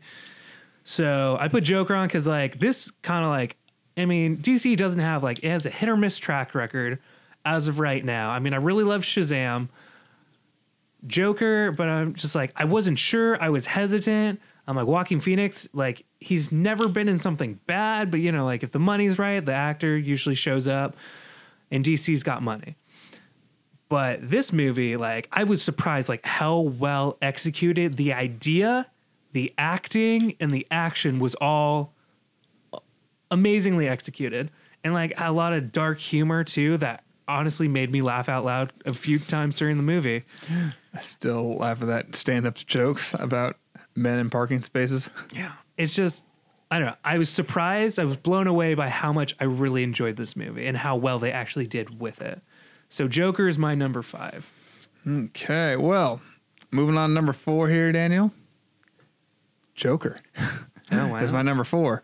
Yes, I too like. I just like to have this. It's just different. It was a still falls under comic book movies, which we are getting every year now, multiple ones a year now. We're gonna at least this three. one still felt like a breath of fresh air, and yeah, Daniel hit a lot of the good stuff about what makes this movie so special and just mm-hmm. how everything just seemed to come together and be right for it. And I'm, I'm glad a movie like this made a shit ton at the box office. I'm glad it passed a billion dollars. Yeah. But yeah, Joaquin Phoenix nailed it out of the park. I was so happy to see him win the Golden Globe for Best Actor for it, and the score too. Like I was glad to see that win because that score was amazing. Yeah. So yeah, number four for me is Joker. Man, okay. So this is where it gets controversial because I'm sure you'll be like, you put that above Joker. But while Joker was good, it still was a little bit off putting from times, which is fine for a movie, especially about the Joker. But like how I kind of gauged my top five is like how much I had enjoyability in the theater. Well, right, and a lot of this too is like how much excitement did I have? Like how oft, like how likely am I to tell people to go see it, and how the rewatchability too. Yeah. what's the kind of stuff I took in the hand. So number four for me is Knives Out. Something that I was actually looking forward to going into it because I'm like, I like the trailer, I like Daniel Craig, it looks star-studded cast. I'm like, if they can pull this together, like this should be great. At least if if the ending doesn't come together, that like kind of hinges on the whole, like kind of unravels everything. But I thought from start to end, there were some great twists. The characters were all very memorable and you got to like know each of their i remembered each of their names like when i was done with the movie. Now not so much but when i was done with it i still remembered every character's name and like kind of like their persona. Because they all like very much had their own personas their own character development their own uh, individual like motivations and stuff so i thought it did a great job love daniel craig uh, the girl who plays rita is her name or was it rita The t- caretaker. Yes. I, she was amazing. And I love the ending. She's gonna be in Bond here. Oh, I know. I know. So, Knives Out is mine. Like, it was just, I had a blast watching this movie. And I had a great crowd in the movie theater. So, that just helped boost it up my list just a little bit. That's cool. Alrighty. Well, cool. So number three here. Now I got to admit, with number three, I kind of cheated a little bit, Daniel. I Uh-oh. kind of cheated. So I've got two movies, a, a 3A and a 3B. Oh, So the reason I have 3A, 3B, so this was a, I guess you could say a comeback year for a certain actor who kind of was hot for a while and kind of fell off and more fell into like addiction and things like that. And is kind of trying to make a comeback for himself. So my for my 3A and my 3B, well, I want to stop you right there. That could literally be so many actors just with that definition. Could it be Robert But- Downey Jr.? but it was the guy that made a comeback in 2019. Okay. That man, if you haven't if you haven't guessed yet, is Shia LaBeouf. Yes. And my 3A is the Peanut Butter Falcon. 3B, Honey Boy. Very Two nice. awesome movies that he was in. I mean, these both these movies were great. They were so much fun to watch, and to me, I think they do have rewatchability with them. All like, and this is one I you know I recommend both of these movies to anybody that wants that's looking to watch a good movie. Yeah. Honey Boy will be on Amazon Prime soon enough. Mm-hmm. Peanut Butter Falcon, uh, just rent it, buy it. I don't know Own it. own it. It's worth it. Love it. Love both of these movies. They're just like his acting was superb. I thought in Honey Boy especially, but yeah, Peanut Butter Falcon was just a very f- enjoyable movie to watch. It was fun watching his. It was kind of like one where on paper it almost looked like eh, maybe they won't come together very well. Like maybe their won't friendship won't bond between them, Right. but it worked. Oh yeah. Everybody's great. The cast, everybody in the cast is great in both these movies. Um, what Noah Jupe is that his last name? No, uh, No, it's Noah something. I'd have to look it up. I'm not sure. Anyway, the the guy that plays was supposed to be like a twelve year old version of him. I thought he was great. Yeah. But yeah, both of these are excellent movies. So that's my number three A, three B. Okay, that makes sense now. I'm like, what the hell are you talking about? But that makes that makes a lot of sense. All right, so my number three, movie I again I was looking forward to and I wasn't disappointed. Um, and well acted superbly, I think. But Doctor Sleep is my number three. This is one of the movies that I saw with you. I think you, yeah, you showed up. Uh, right? Didn't we see Doctor Sleep together? It just- Yeah, I it saw all blends I- together. You I saw, it twice. Twice. Yeah, because you fell asleep the first time, so you decided to come with me. Yeah. the Not because second it was time. boring, because I had only five hours sleep the night before, and yeah, I just started dozing. Yeah, so Doctor Sleep, like e- starring But Ewan the second time McGregor- around, way better. Oh yeah, dude, starring Ewan, Ewan McGregor was great in the movie. I always love seeing him. Everybody else, like ah, I forget, I really should have looked some of these up, but like the the antagonist, the girl, the woman who plays Hat, I forget her name, but yeah. But like in the child acting was amazing in this movie too. Like both like the main, I mean, they, you see a few kids in the movie, but the main uh, girl was awesome. I don't know, I just loved Doctor Sleep. Like it was a very cool like departure, like set in the same world as The Shining, but a completely different movie from The Shining, which I think is awesome for like a kind of sequel, spiritual successor, whatever you want to call it. I mean, it is technically a sequel. Yeah, this one, I I don't know. I was so tempted to put it on my list. It's definitely in my also rants. okay. Spoiler alert, but yeah, it's not on my top ten. I guess for me, I don't know how much rewatchability it has. Like I like I liked it quite a bit, but I just don't know how much I'll go back and revisit it. Fair enough. But otherwise, this was a solid movie for sure. Yeah, I definitely like. Yeah, like I definitely have different, obviously different likes and sensibilities. Like I'm just super excited because I keep telling my girlfriend, I'm like, look, when this comes out, I'm buying it and we're watching it. Nice. So I'm really excited to watch it again. That was your number three. Yep. All right. And so number two, down in the top two final. So number two for me, Ford versus Ferrari. Nice. This movie kicked so much ass. I thought everything about this was good. The production of it, the sound design was great. Just everything. The acting was superb. I thought, like especially um, Christian Bale. I thought knocked it out of the park with with uh, his performance. And this movie is so much fun to watch. And you don't even have to. What I love is you don't have to be a car person to enjoy it. It's just a good story. Yeah. Are there a couple cheese moments like when they're fighting with groceries? Sure, but that's pretty easily ignorable. And the rest of the movie is just so good. Yeah. I enjoyed myself so much. I saw this twice in theaters. I might even go back and see it a third time when it goes to second run theaters. That's just how much I love this movie, and it'll definitely be one on my shelf for sure. Oh yeah. And to kind of piggyback on it, if you're looking for some good documentaries out there, The 24 Hour War and Shelby American are two documentaries that are on Netflix right now. Yep. I still haven't seen Shelby American, but Daniel saw it and I saw both reviewed it. of them. They're great. They're great, solid docs. check them out. My recommended order is 24 Hour War, then Shelby American. You get the overview, then you get like a focused view on the American side. which is perfect. Yep. But yeah, so cool. Love this movie. And yeah, I can't wait to own it and see it again. But yeah, Ford versus Ferrari. Awesome. All right. So my number two is one that Jordan already mentioned, but I put it up there as my number two favorite movie of the year, The Peanut Butter Falcon. Yeah. because I was blown away with me. I'm like Shia LaBeouf, like the I liked the trailer. I kind of like got us got you on board. I'm like, check this out. We should probably go see this. It looks interesting. But the fact that I'm like, I was expecting like a, a passable to good movie, but when I was watching it in the theaters, I was just like had a realization. Like, holy crap! Like this is this might be one of my favorite movies of the year. So like it was just it blew me away of how good it was and how good Shia LaBeouf was, and just how good everything was. Um, you know, obviously it's not perfect. No movie's perfect, but it's pretty damn good. And also, just like you know, like you said, Shia LaBeouf had a great year, and I've really, I, I guess it is LaBeouf. I, I, you know, another podcaster calls him LaBouf, so I always say it like that now. But yeah, Right. you're right, LaBeouf. I mean, yeah, it's But yeah, no, he was great in this movie. absolutely I mean, even um, what's his name? Uh, who's the old guy? For as small as role as it was. crap. I don't remember. I know who you're talking. Ah, about. why am I drawing a blank to his name? Um, Dern. Ah, anyway, he was fun. Yeah, no, I just like liked all the I liked all the characters. I liked the story. I liked the heart that the movie had, and it's had a lot of laughs too. So, Peanut Butter Falcon, number two. All right, down to the number one. Well, if it hasn't been mentioned before, I think we can all guess what Jordan's number one is.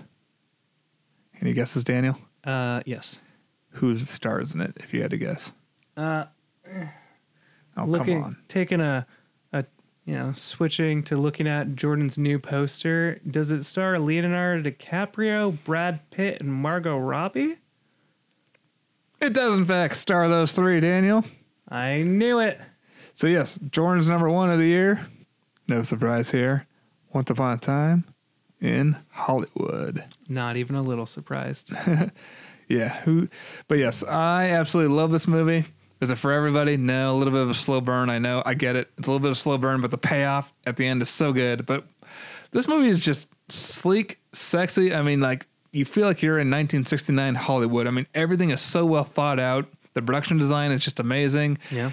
the soundtrack all throughout and like even like old commercials thrown in between like anytime you're like in, anyone's in a car you just you feel like you're back in the 1960s and the acting is just so good DiCaprio Pitt Robbie all three are just great but Brad Pitt especially I'm so glad he won the award for this because man did he nail it I mean, everything about this movie is his A-list. Cliff Booth character. I yeah, I I bought it a few weeks ago and I've been meaning to watch it again. I really do just want to sit down and watch this movie again. I love this movie. Nice. It's so good. It's just so damn good. And there's just there are some funny moments in it for sure. like we were saying earlier, when uh Rick Dalton's got the mixer and he goes out and yells at the hippies in the car to get the hell off the street. yeah. Classic. I know And that. especially that mid credit scene at the end, classic. Like, get this fucking thing out. God. It tastes disgusting. So good. who whose idea was it? Who picked this picture for a poster? I got this double chin thing going on. Pow. Yes. No. Good moments though. But yes, Once Upon a Time in Hollywood, written directed by Quentin Tarantino. Love it. It's my favorite Quentin Tarantino film. Not quite, but it's still a masterpiece, and I love it. Best thing to come out of 2019, in my opinion. All right. Sweet. Well, Jordan, can you guess mine then? Hmm. Well, you haven't mentioned it yet, so I feel like it has to be that. But uh, you also didn't say Ford v Ferrari either, so it's got me concerned. Well, So it's one of those two. it's not the second one, it's the first one. So, my number one is How to Train Your Dragon 3. Like, Oh, really? yeah. That was the second one you said, or first one. Oh, wait. No, I said Once Upon a Time or Ford v Ferrari. Oh, no, neither. Neither. Wow. I know.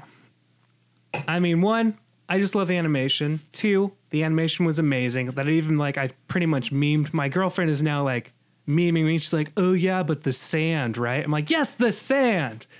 It's good looking sand." And That's good looking sand. but I just I love this movie. I love these trilogies. I own all of them on Steelbook. Um, and it was just like, you know, what like you know animation like top tier animation can make you feel, make you see. I just love all of it. It's just like essentially like, and they nailed the landing.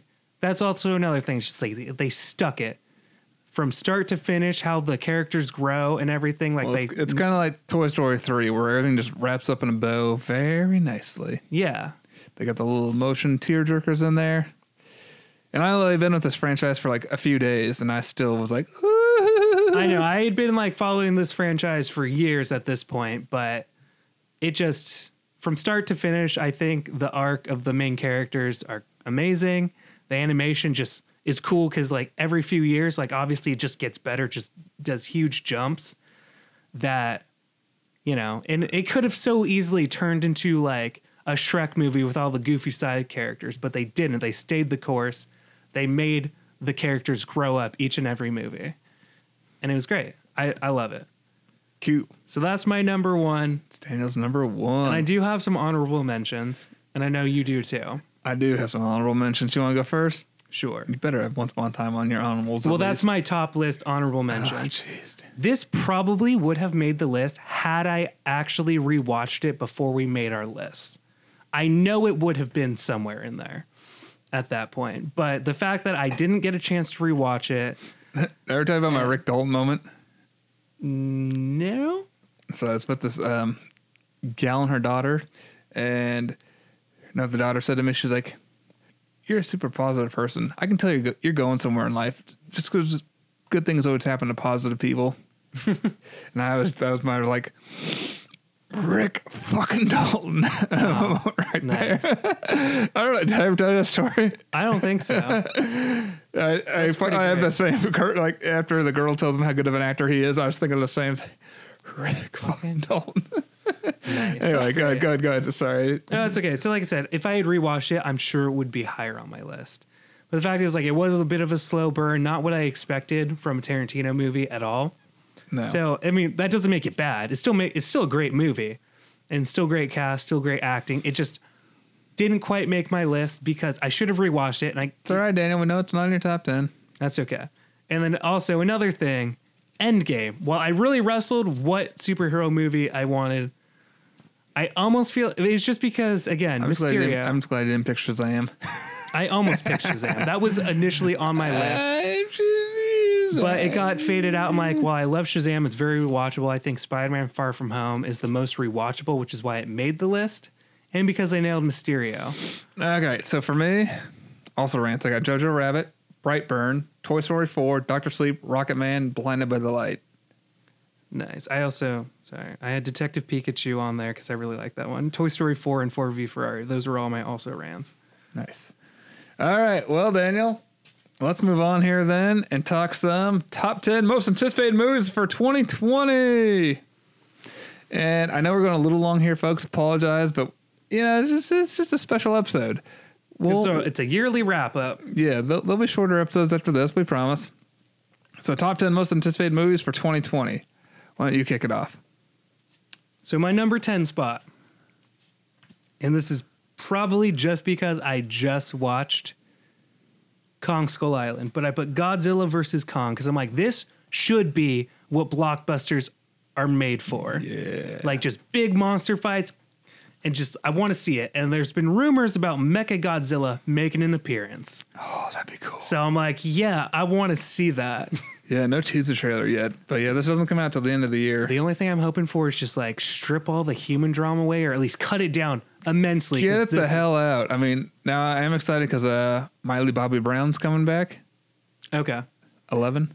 right. So let's just like, like strip it down to the good actors, but you know, just, just get it out. Get get them out of here. Like I don't need as much. I, want to would be ra- like, I- I'd be fine if these were from the point of view of the animals, though, or the monsters. yeah, I don't need humans. yeah. I mean, it's called Godzilla. You should have Godzilla be the main focus, and King Kong. Yeah, I'm very excited to check this out. All right. So, number 10 for me is a movie called Dune. So Dune is there's a novel out there called Dune, and we had a movie in the '80s, Dune, that was meh. From what I've heard, I've actually never seen it. Right. What makes me excited about this though, and why it's on my list at all? I can I guess What? same director for uh or not Cyberpunk, but um Blade Runner 2049, right? You would be correct, Daniel. Yep. Dennis something. I think it's like French or something. I'm not even going to try to pronounce the last name. Villeneuve. Les Incompetents. But uh, he directed Prisoners, Sicario, Arrival, which I love, and Blade Runner 2049. Did you ever see Prisoners? No, I did not. Hugh Jackman's like is co-starring in it. It's very good. So, all right. Well, that's. So this guy's on a roll, in other words. And yeah, I mean, the cast, too. You got Rebecca Ferguson, Oscar Isaac, Zen, uh, Zendaya, which is, she's uh, from Spider Man. Yeah, MJ. Yep. Jason Momoa is in it, and Josh Brolin. Oh, and Dave Batista. Oh yeah. So yeah, solid cast, solid director.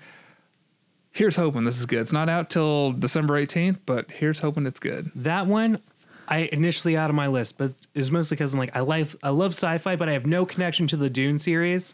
Like I've never watched the. I don't either, one. but everything around it gets me excited for it. that makes sense. Yeah, like I kind of knocked off because I'm like, well, I'm like I love the genre that it's in. I just I, I will admit it was last to hit my, go on my list. okay. So my number nine, Like something got kicked off, in other words, for it to be on. and this is sheer curiosity, not so much excitement. But for my number nine is Sonic.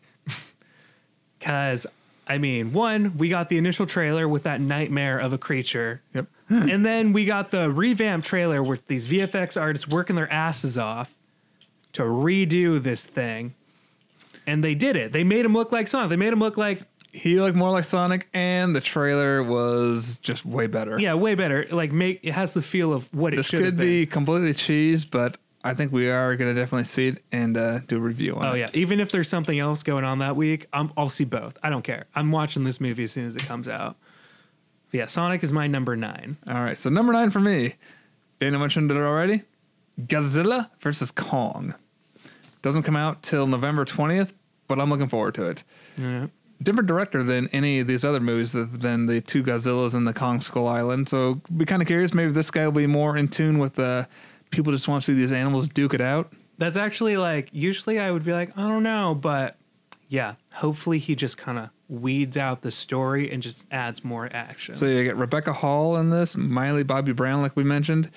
But yeah, synopsis: Godzilla and King Kong duking it out. What more could you want? uh, So yeah, that's number nine on my list. all right, number eight, which I may be a fool because I've already been burned once with this series, but only once for a Wait. series. Yeah. Wait, give me a hint. I want to guess. very British. Mm. Kingsman. Yep. The King's Man. The prequel Man. to the Kingsman series. I watched the trailer. I'm like, okay, this actually looks more in tune with like the first Kingsman than it did with the second one. Well, I hated the second one, loved the first one. This prequel, like, it looks good.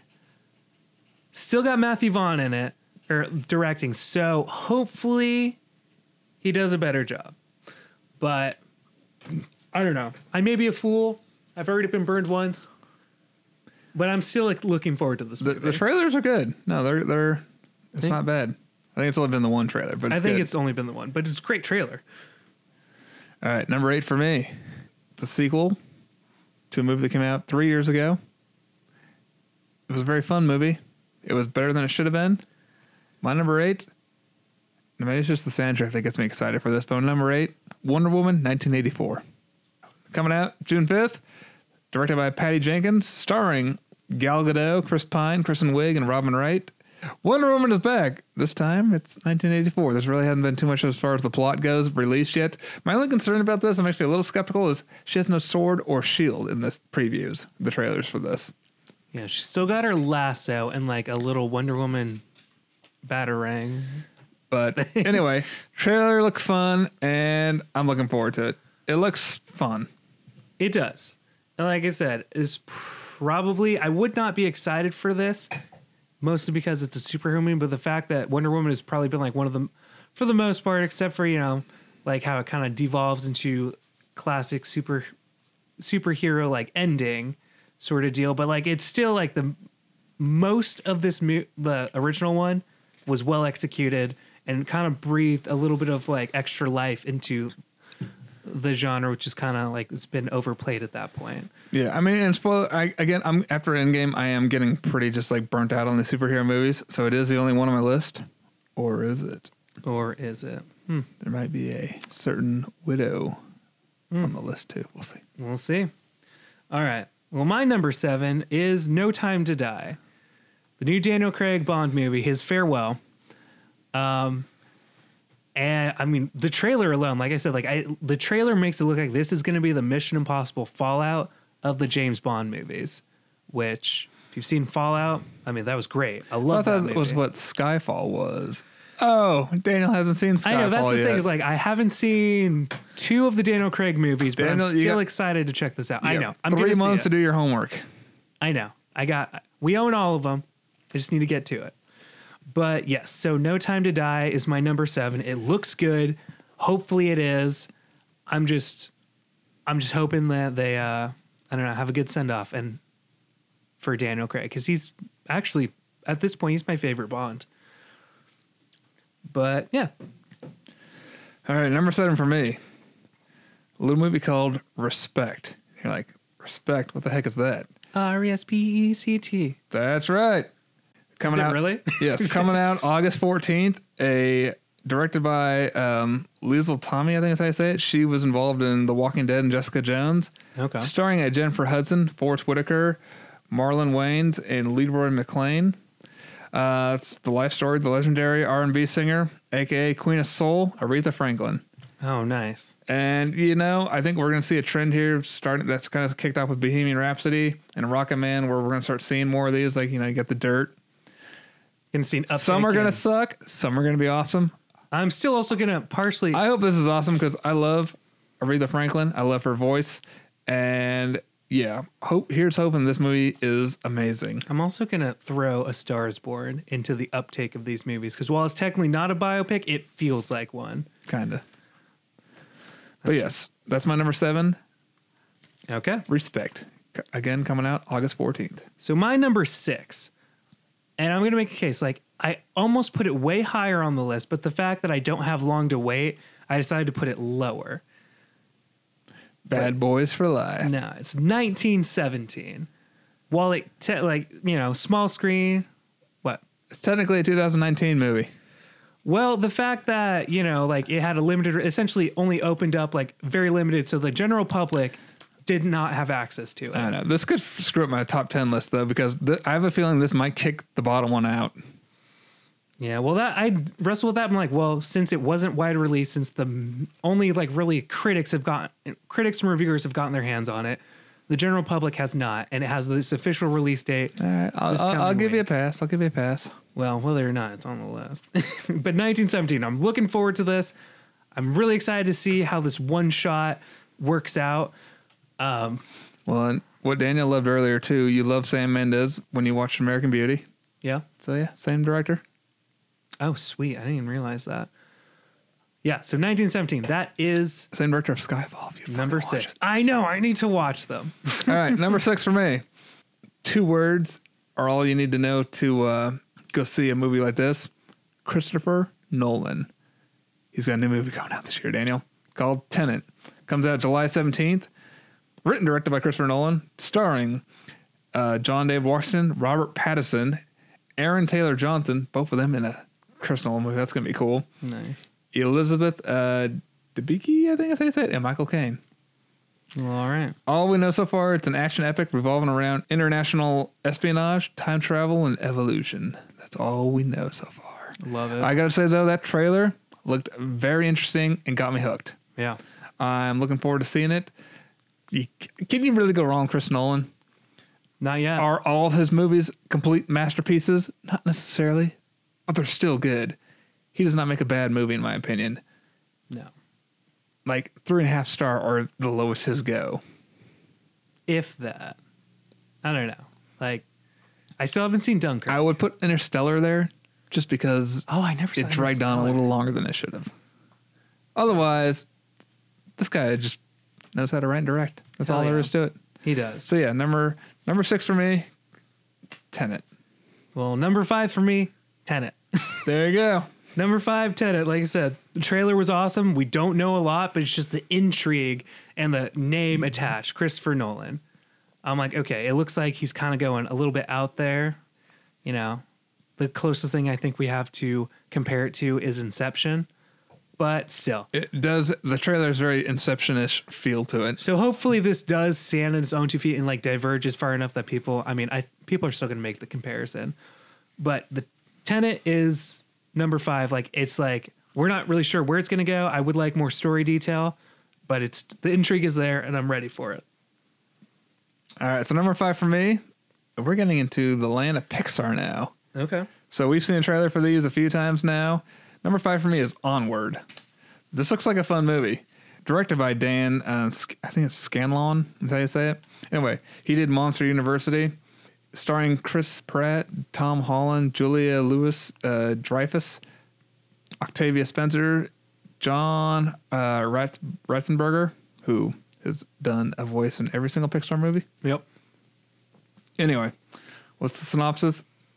I don't know, set in 1980s, I guess, suburban fantasy world. Two, na- two teenage elf brothers embark on a quest to discover if there's still magic out there.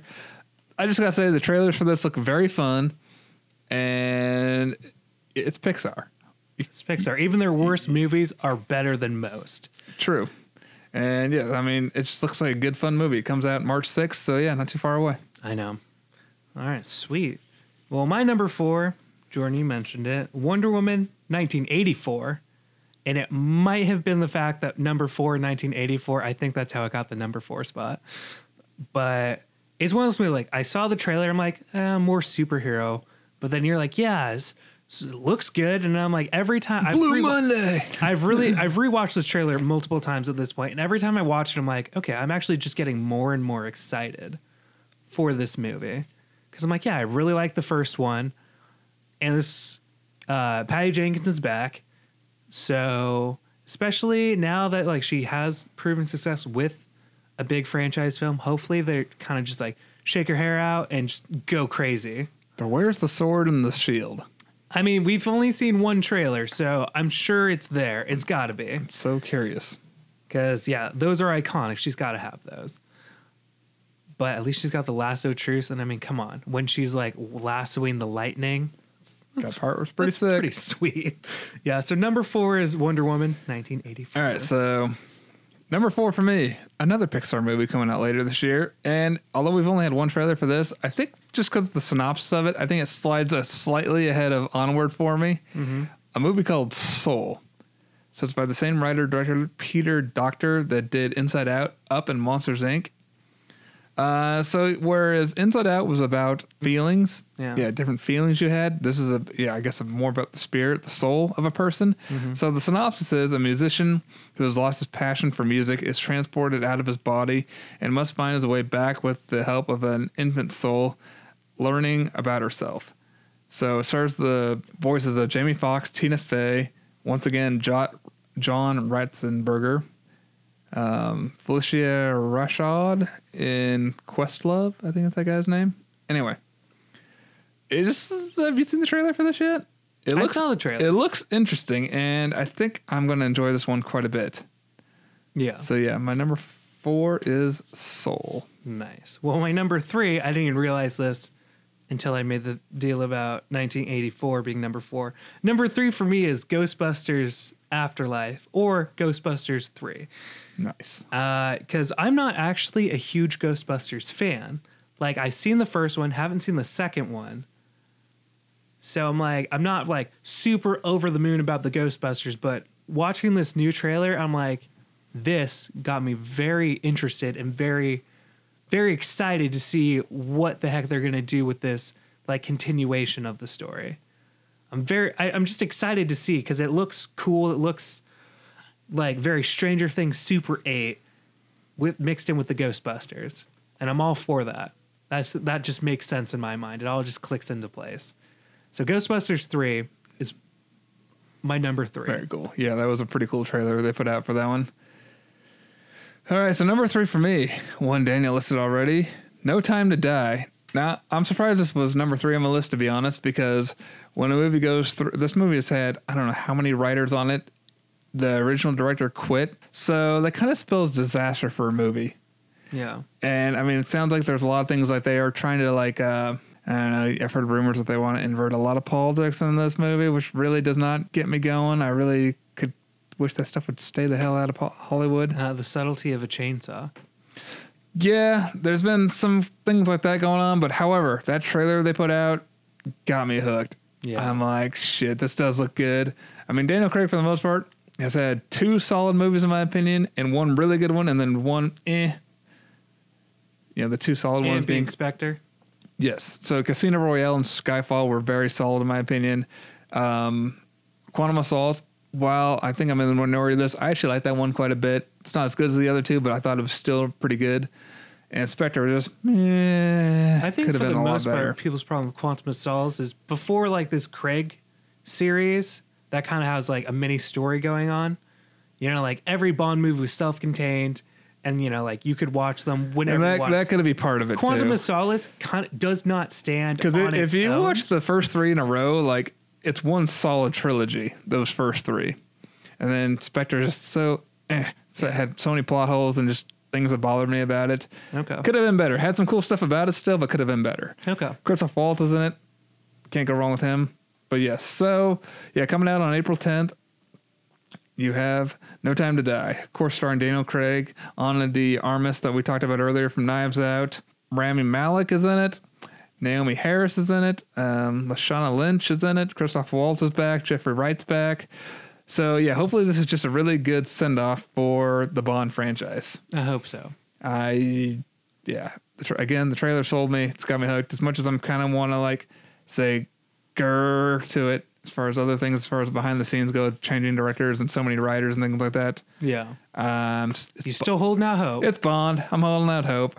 It happens to everybody. So that's my number three. All right. So my number two, Damn. you already mentioned it. I'm really excited for this one. Love Pixar. Mine is Onward, and I remember watching like the trailer just dropped.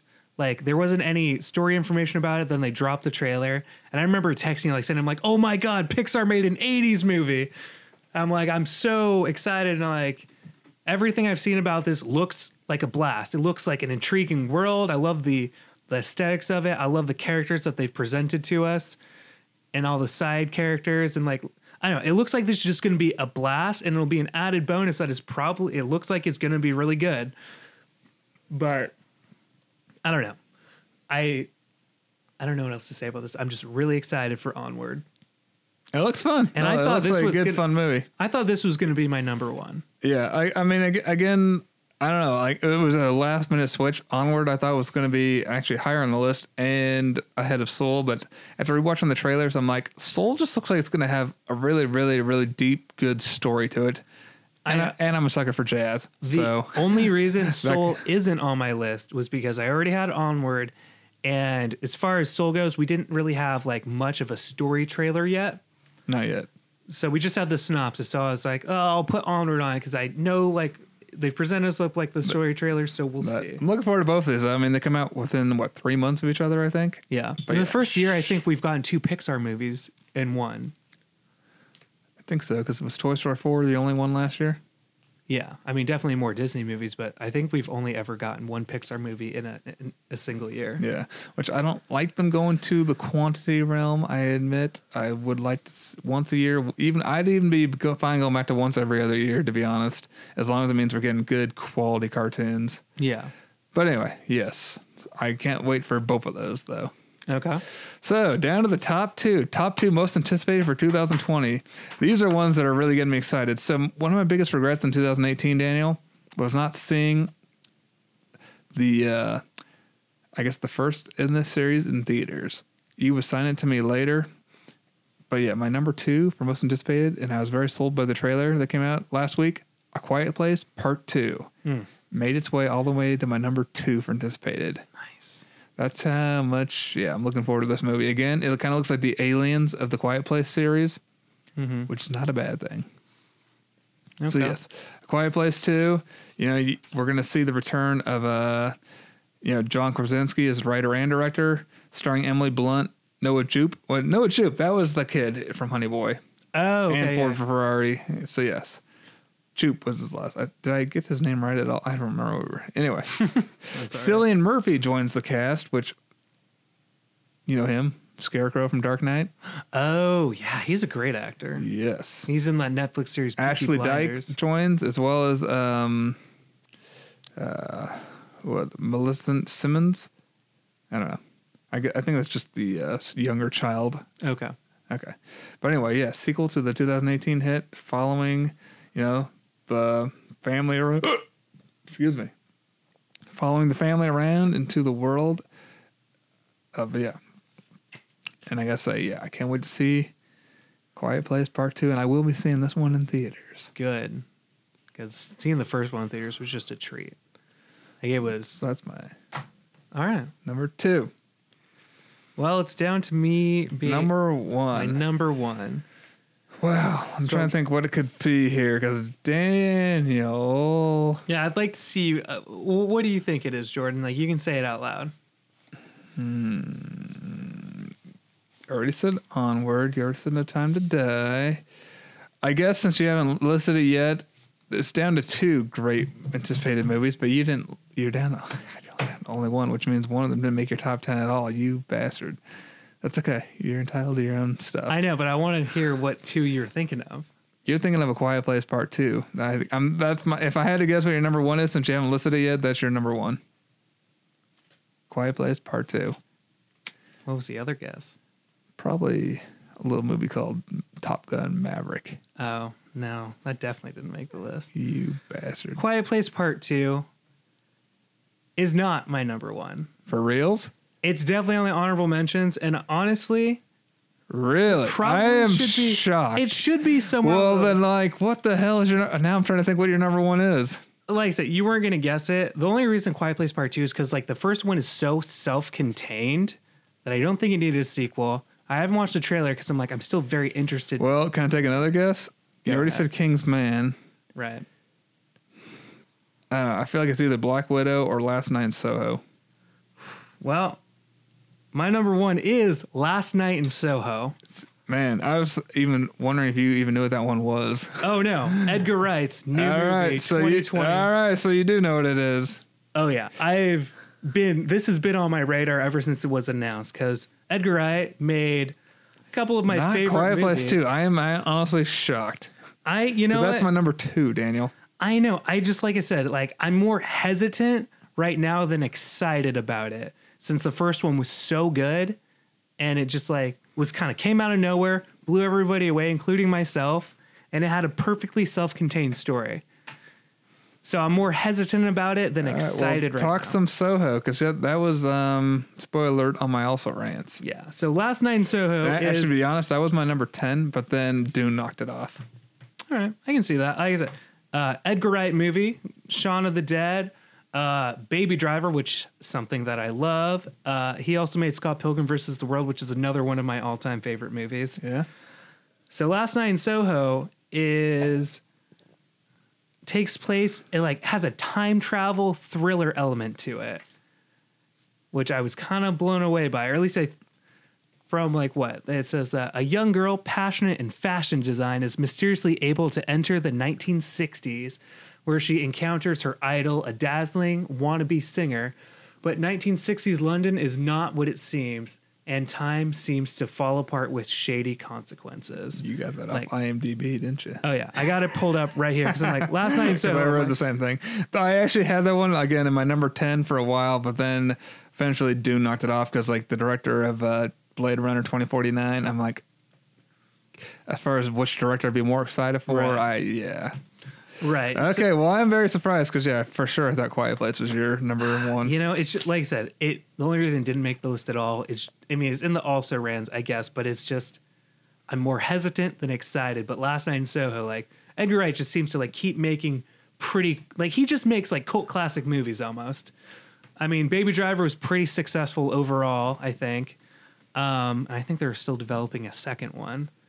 And again, hesitant about that, but the first one nailed it for me. But last night, Nailed Soho, it. I just like that he's switching to a thriller and like like a little time travel element to it. I'm very excited. That'd be cool. Yeah, no, I, I'm looking forward. I will definitely. It comes out in the fall. I think um, September, October. Uh, I think it's. I thought it was November, but yeah, it's late in the year, so I'm going to be waiting a minute. All right, ready? Number one for me. It's a sequel, 34 years in the making. The sequel to what I think was the number one movie of 1986.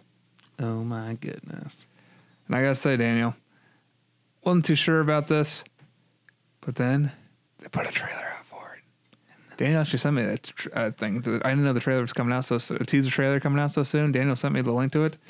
I clicked on it while driving, and I saw what it was, and I was like, "Holy shit! Are you serious?" And it came out of So I so I pulled over yeah. and I watched it three times in a row, and it, it sucked me in. It's a damn good trailer. it gave me goosebumps. And then they put out another trailer, Daniel, which also sucked me in and gave me goosebumps. Mm-hmm. And that was kind of like, as far as making this list goes, like what gets me most excited, what gives me goosebumps. And that's kind of what I, I want, kind of feeling more than anything, I guess. And yeah, I couldn't, I couldn't deny this for my number one, Top Gun Maverick.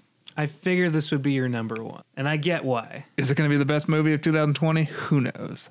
But in a world where I'm getting kind of tired of superheroes and ready to move on to other things, Mm-hmm. but also just love a good, you know, action movie for the sake of action, for the sake of entertainment, Yeah. these trailers blew me away, and I can't wait to see Top Gun Maverick. Hell yeah. So hell to the yeah, you got Tom Cruise starring, Jennifer Connelly, Miles Teller, Jon Hamm, Ed Harris, Val Kilmer. I mean, the list goes on. You got it, Joseph uh, Kaczynski, uh, Kaczynski, I think is his name, director of Tron Legacy, Oblivion, and Only the Brave. I've seen some behind the scene videos too, haven't seen Oblivion. and it looks like it's gonna be fantastic. I hope so. So yes, that is my number one, Daniel. Top Gun Maverick, and I cannot wait to see this freaking movie. Like I am so looking forward to this. Hell yeah. So yeah, before I go into my also rants here, so yeah, just a quick recap. So I had from 10, 10 to one, I had Dune, Godzilla vs Kong, Wonder Woman 1984, Respect, Tenet, uh, Onward, Soul, No Time to Die, Quiet Place, Top Gun Maverick. And real quick, just a few also rants. I did have Ghostbusters Afterlife, Black Widow, Mank, which you're like, what the heck is Mank? That is going to be a movie Oh, I know that one. it's kind of going to be um, you do know that one okay so it's going to it's going to for those that don't know what mank is it's going to be um, orson welles versus basically the studio system i think for the making of citizen kane mm-hmm. it sounds very interesting uh, if anybody's looking for something fun to watch too watch the battle over citizen kane documentary it's very insightful Now, you didn't mention that David Fincher is the one helping oh that. that's right david fincher is helming it too also got king's man and last night in soho nice. So yeah, as far as like, and a lot of these, you know, I went back and watched a lot of trailers for them, and yeah, I guess I was sticking one on the end there that didn't have a trailer. But as far as like directors and things like that and material, it, I guess the t- ten was a three-way tie between Mank, Dune, and Last Night in Soho. But overall, director Blade Blade Runner twenty forty nine won me over. Yeah. Fair enough. I get it. so yeah, that's my top ten most anticipated. okay. Back to you. Sweet. I guess I'll rerun through mine. Because I had number 10, Godzilla vs. Kong. 9, Sonic. 8, The Kingsman. 7, No Time to Die. 6, 1917. 5, Tenet. 4, Wonder Woman. 3, Ghostbusters. 2, Onward. 1, Last Night in Soho. My also rans uh, included Black Widow. Uh, I'm like kind of technically Quiet Place Part Two is there. It was definitely I almost put on the list, but just because I had to bring it back because I'm more concerned than excited right now. Because the first one was just so good. Guess you should have watched the trailer that came out last week. I know. And then I feel like there's one more that I didn't write down, but Top Gun. Duh. that's just not. It doesn't have the same effect on me that it does on you. Well, I did really enjoy the first Top Gun when we What do you watched call me, it. old? a little bit, You think I'm a Gen Xer or something? something like that.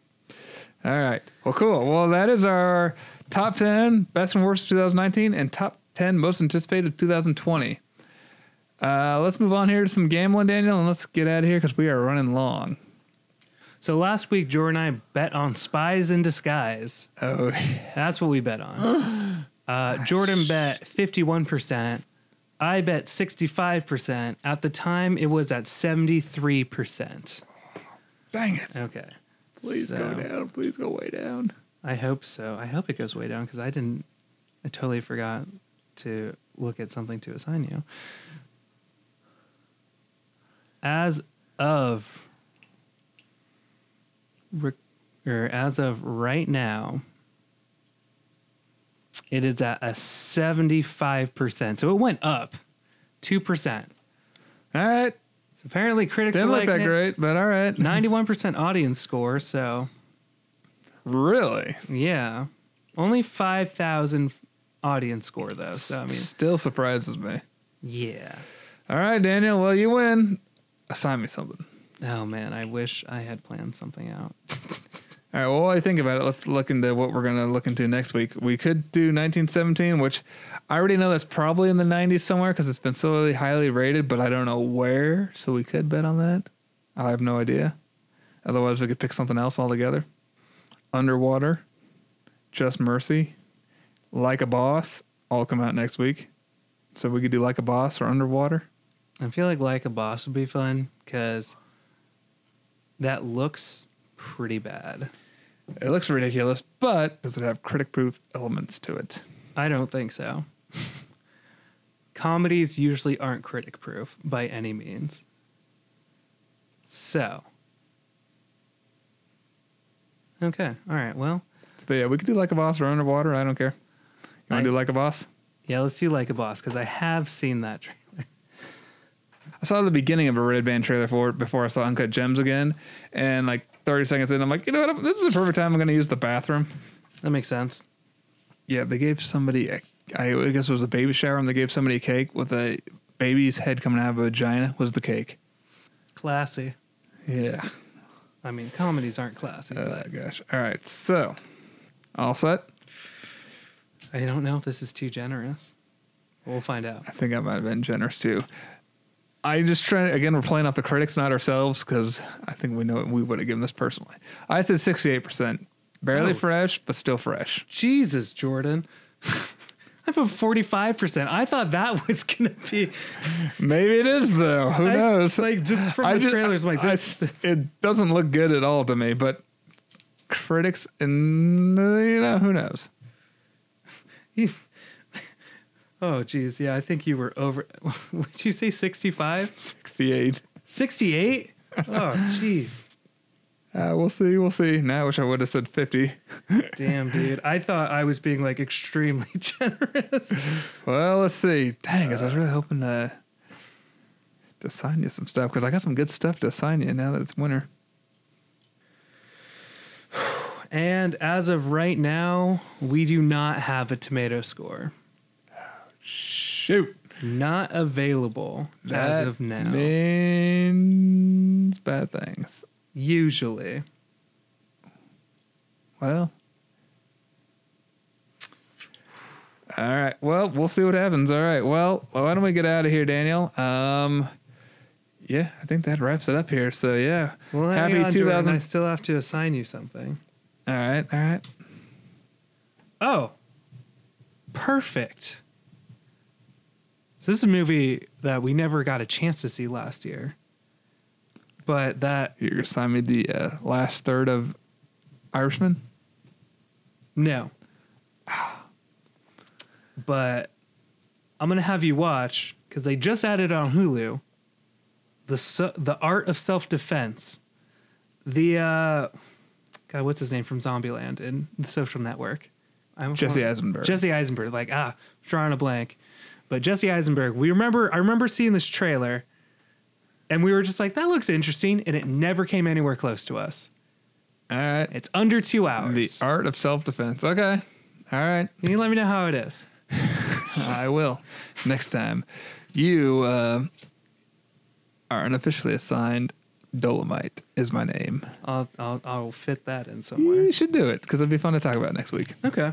All right. Well, let's wrap it up here, Daniel. Happy 2020, everybody. We look forward to uh, bringing you fun stuff this year to come. Whoop whoop. And we'll talk to you next time on. Wait, wait, Daniel, let them know where we can find them or You- where they can find us. You can find us on movies and brews. We've had too many beers. Sorry, movies underscore brews on Instagram and Twitter. Let us know what you thought was the best movies of the year. You think our opinions suck? Maybe. Do you think uh, Hobbs and Shaw deserved better? Doubt it. But let's uh, let us know, and we'll see you next time on Movies and Brews. Cheers. Cheers. And we're clear. What a capital.